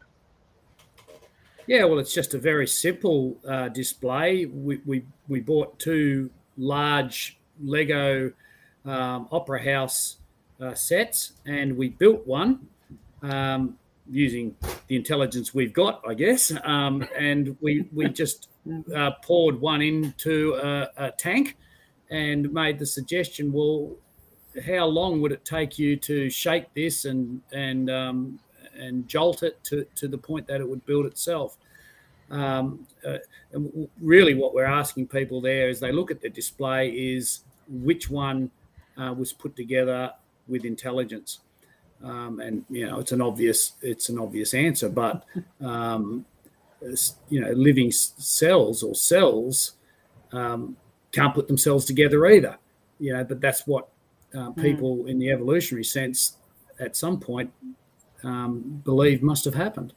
That's um, true. And now, if so folks come to Beauty Point, um, they can get into your museum Monday, Tuesday, Wednesday, Thursday, Friday, Saturday. Yes, at this point, we're going into winter. We may shut it um, certain days during the week, but we'll open it if people uh, get get uh, onto us in advance and, and let us know they're coming. I think well, you can pray, pray for Craig there. too because he runs a tourist resort right alongside of it, and with COVID, it's been tough, hasn't it, mate? No crowds allowed into Tasmania, no tourists, no Japanese with all their cameras, etc. So uh, Craig's on just a little bit of a bounce back there. He needs your prayers, and and you have helpers running this as well as you, Craig. Yeah, we've got uh, probably 12, about a dozen dozen volunteers that uh, help man the, the, the centre. So um, that they've been fantastic. So for those of you who are the helpers who are watching today, because Craig and I talked about that yesterday, welcome aboard and come on board every week. Joseph, back to you. Yeah, I really like that idea of the uh, the opera house thing. I think we should get one here in the UK museum. And probably do something like I don't know, uh, Tower of London Lego kit or a, a Big Ben Lego kit or something like that. I think that'd work. That'd work really well. All right, Sam, over to you. Let's have a look through some of the questions that we've had come in over the last little while and see uh, what's been going. I see we've had more postings from uh, from Bramble Matt, so we better work through some of those. And uh, any other questions that have come through, we've got about half an hour left of the broadcast, so we uh, should be able to cover uh, most of the questions that have come in during this stream. So take it away. Yeah, certainly. Um, uh, one question from me to you, though, Joe, is um, I I have a sneaky feeling that um, you just want to play with Lego at the end of the day. Um, just you just any excuse to get a Lego kit and, absolutely, and just have, have a play. Um, anyway, right. So we have had some donations. Uh, so we've got one coming from Iron Matt. He sent in four US Buckaroos, and he's uh, sent in a, a pair character exaggerate exaggerate oh, I can't say that word today. I'm too tired. Uh, stretching his arm forward to offer a cup of coffee. I need. You, you need the cup of coffee. Sam. I need the cup of coffee. So th- thank you, uh, thank you, Matt, for that. And we've also had uh, ten British Buckaroos from Neil Grindley. So God bless you both for that. Thank you so much. It really does help. And uh, you know, it, we say this every week, but you guys donating you know you know helping it helps the ministry go. It wheels the the cogs. It keeps everything moving. It enables us to do these streams. It enables us to put content out. You know it is so thank you from the bottom of our hearts. Thank you thank you thank you thank you and god bless you all. Right let's grab some questions. Uh, we have had quite a few from uh, bramble matt uh, he said uh, we've had well we've had one from George Bond, which relates to the um, the uh, uh, this um, machine that we've got. Uh, oh, do you intend to? Yeah. yeah, yeah. Do you intend to find out how a hydraulic jump can affect the layering in the flume? In a hydraulic jump, you get a section of the water where the velocity is running backwards. It's certainly true, George. We've not only thought of this, we've done it 50 times. And you're absolutely right uh, particularly when we change the velocity. Remember, we set the experiment up to only use the things that we've seen happening out there. I've sat down beside flooded uh, streams. I'm preaching at Gold Coast Baptist tomorrow night, and the whole of the strata machine and Noah's flood will be our topic. And we will show them what happens. You don't need the water to be running backwards. You simply need the, the speed of the water to change and it will automatically begin to chew backwards I, I, we couldn't believe this, but you actually find the current which is doing this uh, as it tumbles over the jump actually sets up a current here which is going the other way and eating all the strata out and redepositing it. So you end up with, first of all, you have your nice, um, you know, inclined strata going this way. And then when the current goes backwards, they're all going up the hill. And you say, ah, if I was interpreting this on a cliff face, I'd say the current was going this way and then the water changed direction. No, no, no. The current within the water changed direction while the water kept on going exactly the same way. There is a, a really important uh, question here, George, and it sets up some of the most magnificent structures that we would totally interpret in the wrong way. Changing just the velocity of the current sets these hydraulic jumps up, sets them backwards, and enables us to show, hey, this didn't take millions of years. It didn't take a river running the opposite direction. It's the same current. The water's always flowing in the same direction, and it's just behaving internally in an unbelievably amazing way. So water is spectacular. I can see why God used it to destroy Noah's flood because all we need to do is change the speed and all of the strata that gets laid down get just re- reconfigured within a, a, a minute or so. It's just absolutely amazing what water can actually do. So I can see why God used it to destroy the world. I don't know about you, but when I was a kid, I used to go to Mount Tamborine and there's a waterfall there. Now, I know it's stupid. I know it's probably illegal today, but we would jump off the top of the waterfall. And it was a thrill looking at the water coming up. Fortunately, the water had carved out a big hole, so you were in no danger of hitting the bottom. But if you sort of began to lose your balance, and you miss diving straight in, water from the top of a waterfall feels like concrete when you first hit it. Uh, up to a certain velocity, it feels nice and soft. But after it gets going, it smashes into things like concrete. Whether it's rocks, it just destroys them as fast as one thing, not by what you think of smashing into them, but by the fact that as soon as it hits the surface, it acts as a vacuum pump and sucks the rocks right out of the cliff. So water has so many amazing properties, and I'm sure that God invented it on day one, covering the world, knowing full well he could use it for blessing and he could use it for judgment as well. Great stuff there. Thanks, John. Um, all right, Sam. Next question. Where next are we question at? is from Jerome M. Uh, so, question for Diane. Uh, what are your thoughts on the Warburg effect? The destruction to the mitochondria from electricity is supposedly the cause of cancer, heart disease, and diabetes, three of the leading diseases of the 20th century to present. It cut off there, but it says the 20th century to present. Mm. uh, well, cancer, heart disease, and diabetes certainly existed before the 20th century.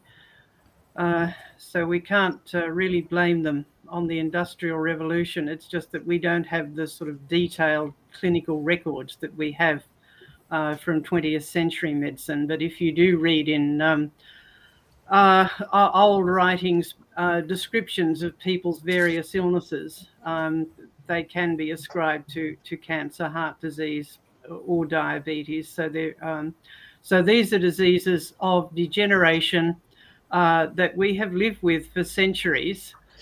Uh, as to uh, mitochondria, yes, um, we do know that uh, uh, degeneration of mitochondria certainly does cause disease. There are some genetic diseases where people are born with um, a, a, defect in the in the way their mitochondria work. Um, as to whether it's related to the electricity that um, is in, in our society now, there's um, there's no uh, there's no real evidence for that um, because the if you go down to the microscopic size in cells, and I mean the really sort of nanotechnology size, the um, uh, molecular size, yes, our, our cells actually do work by electricity um, our cells, we, we pump um, charged ions in and out of our cell membranes. That's how a lot of our, our cells work. Our, our brain cells work by electricity, by um, charged particles being pumped in and out or either side of our cell membranes. So electricity is really important for life down at that um, nanotechnology um, level. But in terms of the link to cancer, heart disease, and diabetes, uh, a lot of those, uh, a lot of the causes of those are mutations, and we're gradually getting to um, uh, pick these out now that we can do whole genome studies very quickly. And they're part of the general degeneration that's happened ever since um, the fall of man, ever since God's judgment. Again, it's the good to bad to worse history of the world.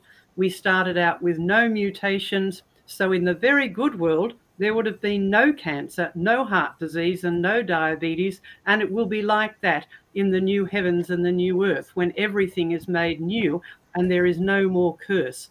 But at the moment, yes, all of those things we are we know they are happening, they are increasing because the mutation rate is increasing, which is just part of that general degeneration.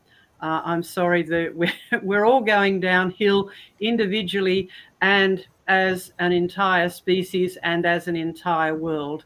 Uh, so let, it's, me it's add to what Diana said we there. started out good, we're going downhill.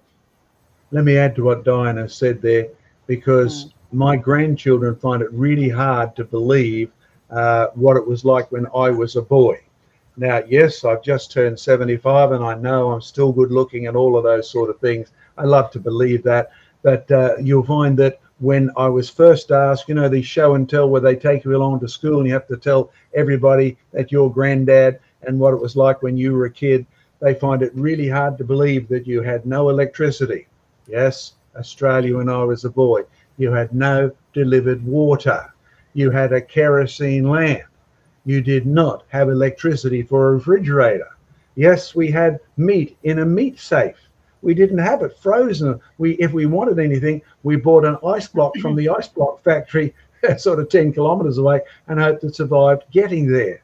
So you'll find that there was no such possible effect from electricity even when I was a boy. And my grandmother, who sort of took a stroke in front of me when I was five years of age, so I was introduced to death very early. And I'm grateful for that because I began to realize that life does have a terminal point and we need to deal with beyond life into death and to eternity. I'm sure that's one thing God used to get me saved. I realized how serious it was.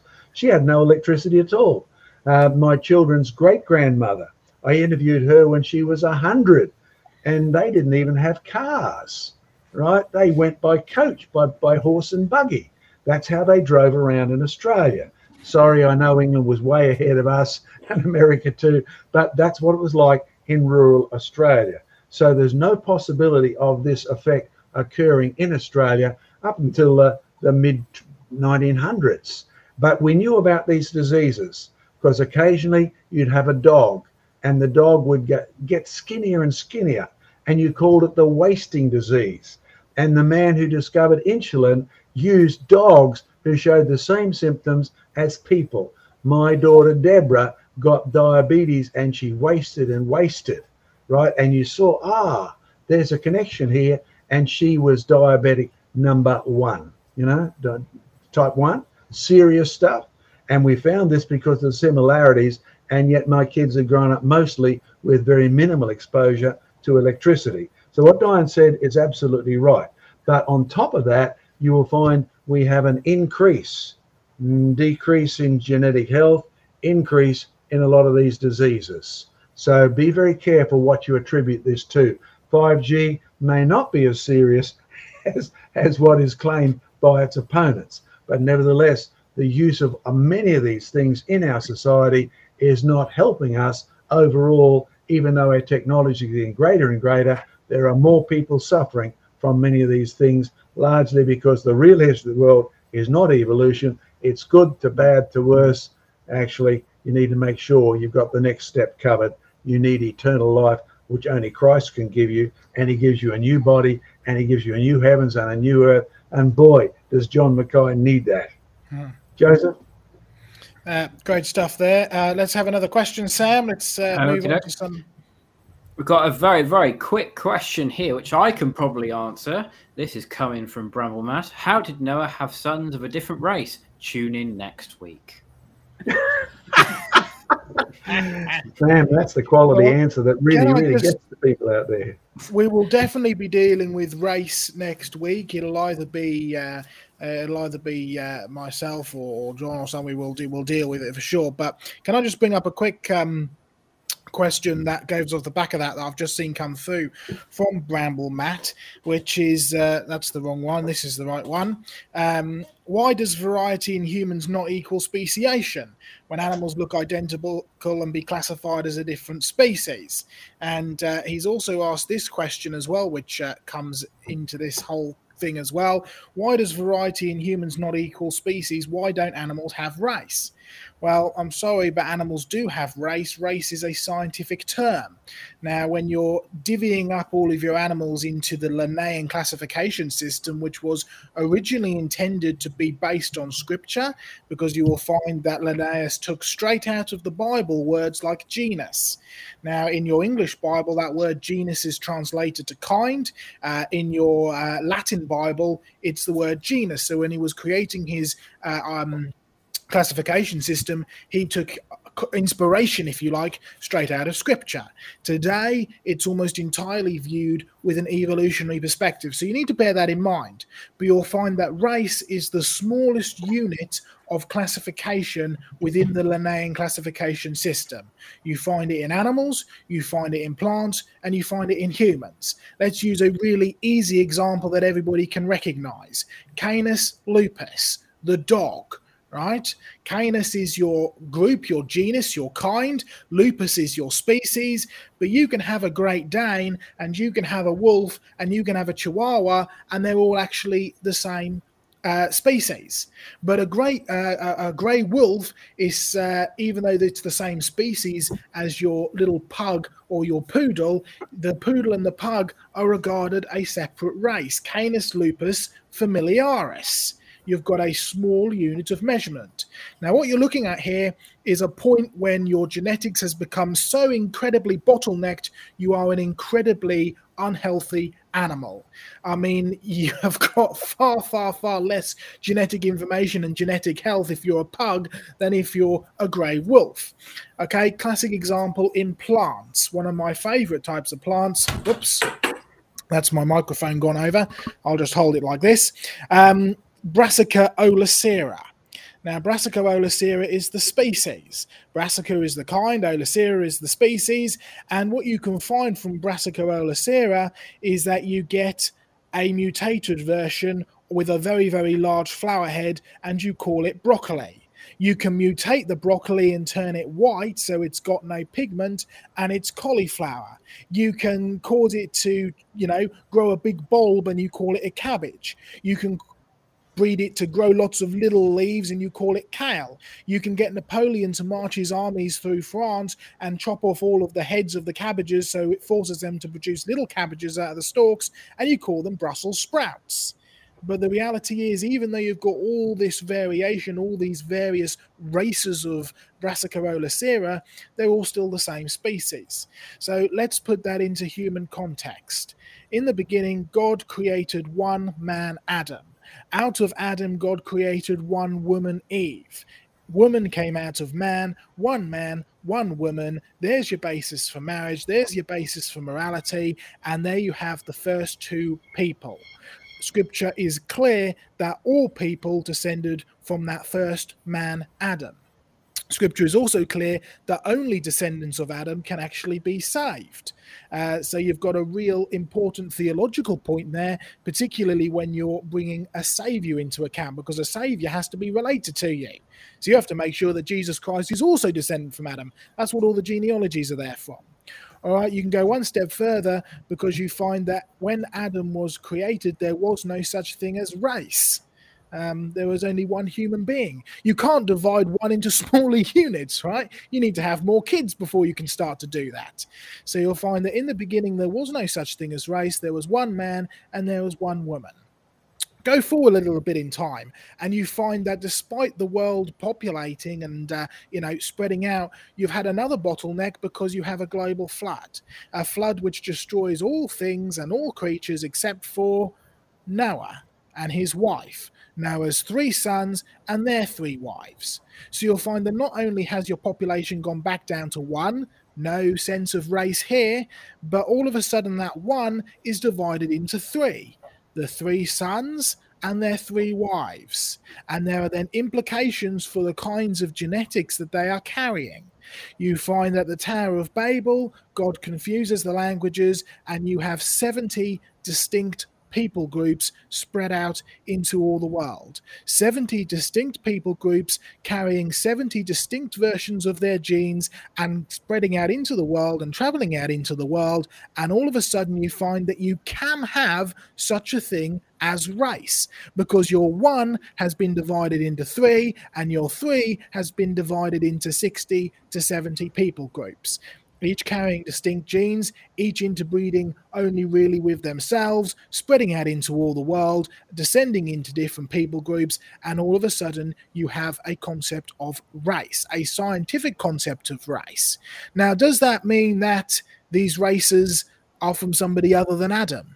No, all descended from Adam, all descended from Noah. Does it mean that some of these races are half human, half demon? No, we'll deal with that next week. Does that mean that some of these races, uh, you know, can't be saved? No, all descendants from Adam uh, have the potential to be saved through Jesus Christ. So you have to be really careful when you're talking about these kind of things. Understand what race actually means because race has become a bit of a taboo word. Oh, well, there's only one race. Well, I'm sorry, at the beginning there was no such thing as race. You can't have one or many races. Uh, you've got to understand what the word actually means. You've got to get it into full context. You've got to understand the true history of world uh, of the world and the true history of the human uh, you know people group uh, as described in in scripture so you can actually begin to make sense of all of this john i'll hand over to you for any more comments and diane as well but let me just okay well, well perhaps it's uh, time to tell people that if they want some of the answers like you've given or what uh, Diane's given, um, they, they can go to creationresearch.net, click on Q&A, and uh, then they'll get lots of questions there they can choose from. And Diane, tell us a bit about the fact file as a resource. Yes, uh, our newsletter that we send out uh, every two or three weeks, and we've started making videos uh, to to extend that. Um, all of the individual items that we report from the science news, we file away in, on a separate website just called Creation Fact File. You can look that up, or, or there are links from our main site that go to it. And we file them away uh, as individual items, so you don't need to know when they were sent out in the original newsletter. You can just do a keyword search and look for them so that if you are interested in human races or um, or in uh, those uh, vegetables that Joseph was talking about, I remember we did do uh, an item on that because it came up in one of the science news reports. Uh, there's also one about the effect of rain on crop plants. I remember that.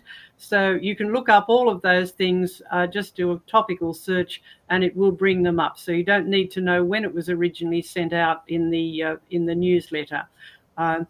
So go, go to the Creation Research Fact File, and you'll find hundreds and hundreds of these little reports just from the normal scientific news that's reported to everyone. And it helps you understand what's being discovered and give you a biblical understanding of how it fits into the history of the world and how some things which are purported to be evolution are in fact very good evidence for the biblical history of the world of starting out good but going downhill. And uh, if you want to see more of Craig and his work with seahorses and his wife's work particularly, you can see that on some of our videos, which are now available as MP4s. So mm. you download them, you'll be blessed, and you'll help our work as well, cost wise. And for those of you who've uh, sent donations, thank you, thank you, thank you. Yes, we're still trying to mm. sum up enough for Joseph's new laptop and obviously a new microphone stand. He's belted the last one on the head. Uh, hopefully, he'll reconstruct that one.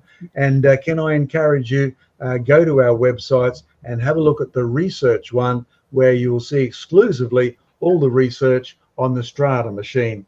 And if you're down the Gold Coast in Australia, I'm at a Gold Coast Baptist on Sunday night, tomorrow night here in Australia, and I'd encourage you come and join us at six o'clock and you'll get a big picture on Noah's flood, what's used to hide it from public sight, and we'll probably sneak in why did China sell wheat to uh, Russia? Uh, and oh, actually, that's Mr. Putin, and we've done all of that. That's being broadcast. When are you going to broadcast that little half hour, Joseph? That's going out tonight. It'll be going out around half an hour after we finish this broadcast. So do catch that. It should be good. Um, we're coming up to the end of our time. We've got about five or six more minutes. Let's have one final question, okay. and um, we'll we'll go there. How about this one that I've just seen a little bit further up because it relates to what we were talking about earlier. Um, Word translated as earth in these chapters is translated as land on at least a thousand other occasions in scripture, which is easily verifiable by checking under land in a Strong's Concordance. Um, if I could uh, give one quick comment, John, and then I'll hand it over to you. We're talking about, uh, of course, was the flood global and all of that you'll find that there are two main words used for land in scripture there's eretz and there's tevel now, you want to be looking at the word eretz because that's the one which is used in the context of the first 11 chapters of Genesis, where it's used over 90 times, right? So it's uh, it's quite a common word to be used in the first chapter of Genesis. Uh, Tevel is used later on in the Psalms. All right. Um, over 90 uses in the first 11 chapters of Genesis, 87.5% uh, of the times that it's used, it is always global in occurrence uh, you'll find a smaller amount of times it can be used to reference just land. Point in case, in the beginning, God created the heavens and the eretz, heavens and the earth. There's no denying the context there. We're talking about the entire globe, the entire planet. But later on on day three, where it says, and God called the dry land eretz, ah, all of a sudden we're not talking about the whole globe. We're not talking about the whole planet. We're talking about a portion of the planet. We're talking about a portion of dry land. The dry land was the eretz, the earth. The water was called the seas. So you're right that. Uh, this can be used to describe a portion of land, but it can also be used to describe the entire planet. How do we tell the difference? The answer is key context. Right? There's no denying that the word eretz is being used as the global context when we're talking about God created the heavens and the earth. There's no denying that the word eretz is being used in a local piece of land context uh, or, or, a portion of land context when it says that the waters, uh, the dry land appeared and he called it the earth.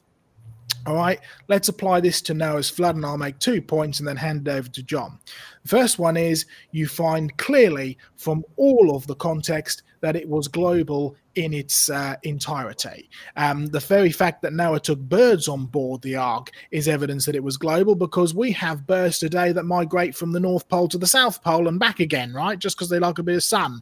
So you have more than enough capability of actually moving birds by themselves and moving animals through migration. So the fact that Noah had to take even all these animals on board, including birds, shows you that it was global. The fact that Noah didn't just move over to a portion of land which wasn't going to be flooded also shows that it's global. The fact that it talks about covering the highest mountains shows that it's global because by the time you get that high, you've got a worldwide flood anyway. But remember the word we used earlier, Marbul? The Lord sits over the Marbul, the flood. John explained earlier this word Marbul is clearly in context of talking about Noah's flood. So if you want to say, well, hang on a minute, God only sits over a small portion of the earth and not the whole earth, you're questioning his power. You're also questioning his authority. And remember the promise that God gave to Noah at the end of the flood I will never flood the earth in this way again. Mm. Now, John, I know that you've had many, many floods in Australia over the years. So, what you've got to be careful of doing is calling God a liar which is exactly what you're doing if you're trying to say that the flood was only local in extent. So, John, any comments from you? Well, number one, it's a good opportunity for commercial. So, if you haven't yet got our Bible study, our walk through Genesis with Jesus, because that deals with much of what Joseph just mm-hmm. said, you will find that a blessed encouragement for those of you who are just sort of beginning to read Genesis and take it seriously. Uh, I guess I've only got time for one or two little points here. If you want to expand into what Joseph said, you've heard me quote Genesis chapter 1, the first bit, many, many times in Hebrew. Beresheth bara Elohim. In the beginning, Beresheth, created he, a male verb, God, right? Uh, and God is a plural. It ends with I am. Okay, now we've spoken on that quite a bit of times, but the next little bit is Ha Mayim, the heavens, a plural. And don't be surprised later on you learn there's a first heavens, a second heavens, a third heavens. Mayim, the heavens, the Eretz, the earth. Okay, now the point we've made over and over again is in language, it doesn't matter what language you're talking about. And I'm always grateful for the two Hebrew linguists that I got to take me through the basics of Hebrew.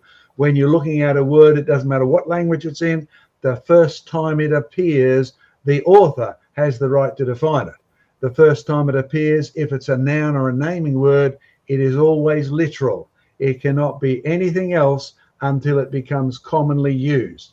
So the word earth that appears first has to be a literal earth. By the time you get further down, when the earth that the people of Israel walk in obviously isn't the whole earth, they only went into the land of Canaan. So you'll find that the word gets smaller and smaller as you use it, but it's still communicable. You know exactly what it means because you knew exactly what it meant the first time it was used.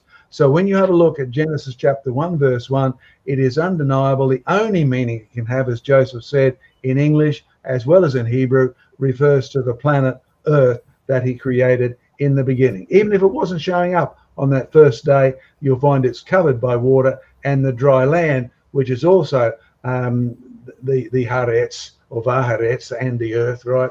You'll find is a literal thing, but now a smaller area than the whole earth. I think that's probably as much as we've got time for, Joseph. And again, use Strong's. Can I encourage you? Get your blue letter Bible, which, as we always tell people, starts with King James for one reason. We've had 400 years to write commentaries on King James. You can't beat it in terms of the commentaries and all sorts of things. And it will take you to every other translation. You can judge it for how good or how bad it is. And all the key words in Greek or in Hebrew, you'll be able to cross reference them, trace them as easy as one thing. Come to our website, creationresearch.net. I guess, Sam, one thing from you. You set up a merch shop last week. Finish off by telling us how folks can find things on that and encourage us because we get a percentage, I believe, of anything sold on that site, correct? Yes, that's absolutely true. So I'm going to stick up a caption now uh, for people to grab some merchandise. Uh, we've got, well, as some of you may know, we've done a whole new rebrand of the Creation Research logo. So you can grab some merchandise there. It's got t-shirts, it's got mugs, it's got um, I believe some uh, stickers on there, um, all sorts of things. Really, really high quality stuff, and we get a percentage of all the sales that are made, uh, and that will get poured directly back into the ministry. So it's another way of helping us. Um, when you're out and about, you can represent creation research, and people just, oh, that's a cool logo. What's that? You can say, well, come check out Creation Conversations and Creation Research. Uh, so just follow that link on the screen uh, head over to the merch store, grab yourself something, and uh, look cool. Yeah, look really cool. And the reason we understand merch is we knew the first word merchandise was something literal. Sorry, I had to sneak that in there. All right, um, Joseph, back to you. I, if I could, if I could just interject, Joe, um, we have had some donations. Um, oh, go for it. Yes, before we finish. Uh, my computer is frozen though. Okay, fine. Uh, will, no, hang on. No, no, hang on. Oh, it might be might be good. Here we go. Yeah, I've got it. Right. Okay, here we go. So we have had a donation from George Bond for 20 Aussie buckaroos. Uh, this was earlier on the night, and he said uh, that deserves a donation. So thank you so much for that. God bless you. Had a donation from Brandon as well for uh, $19.99 cents uh, US Buckaroos. Here's some more help. Keep it up. We've had some more. If I scroll really quickly down to try and sneak this in, uh, we've had um, $19.99 US dollars uh, from uh, Living for the computer. Thanks, fellows. May God continue to bless you. God bless you, mate. Thank you so much. And uh, that's it. There we go. Great stuff. Thank you all very much for the donations. We really do appreciate it. Um, we've had so many questions for this Q and A. It's been wonderful, and I know there are questions that we didn't get to. I saw a question about uh, dinosaurs earlier and all sorts. So um, we will keep hold of your questions. We will use them as we go through uh, with our broadcasts. If there's you know not a lot of questions come through, we'll use them, or we will store them all up and we will use them at our Q&A session. Just to give you a, a, reminder that what we do is we hold a series of these creation conversations and then we finish with a Q&A and then we start the next week with a special topic. Of course, we're finished with a q&a uh, session today. So our next week is our special birthday celebrations and we are really looking forward to that. So uh, make sure you tune in for that. We've got some great stuff planned and some great ideas. So uh, tune into all that. We look forward to it continue to support if you can. All the details are in the description. And remember, we have got our Ukraine special news broadcast going out in just under 30 minutes, uh, about 25 minutes or so. And sometime early next week, we will be having our next Creation Research Evidence News co out with Diane as well. So, um, thank you all very much, everybody. Uh, goodbye and God bless. Any last words from the panel? No, just pray for dry. Absolutely. Uh, we need that well, trust me. All right. God bless everybody. Goodbye. We will catch you later. Goodbye.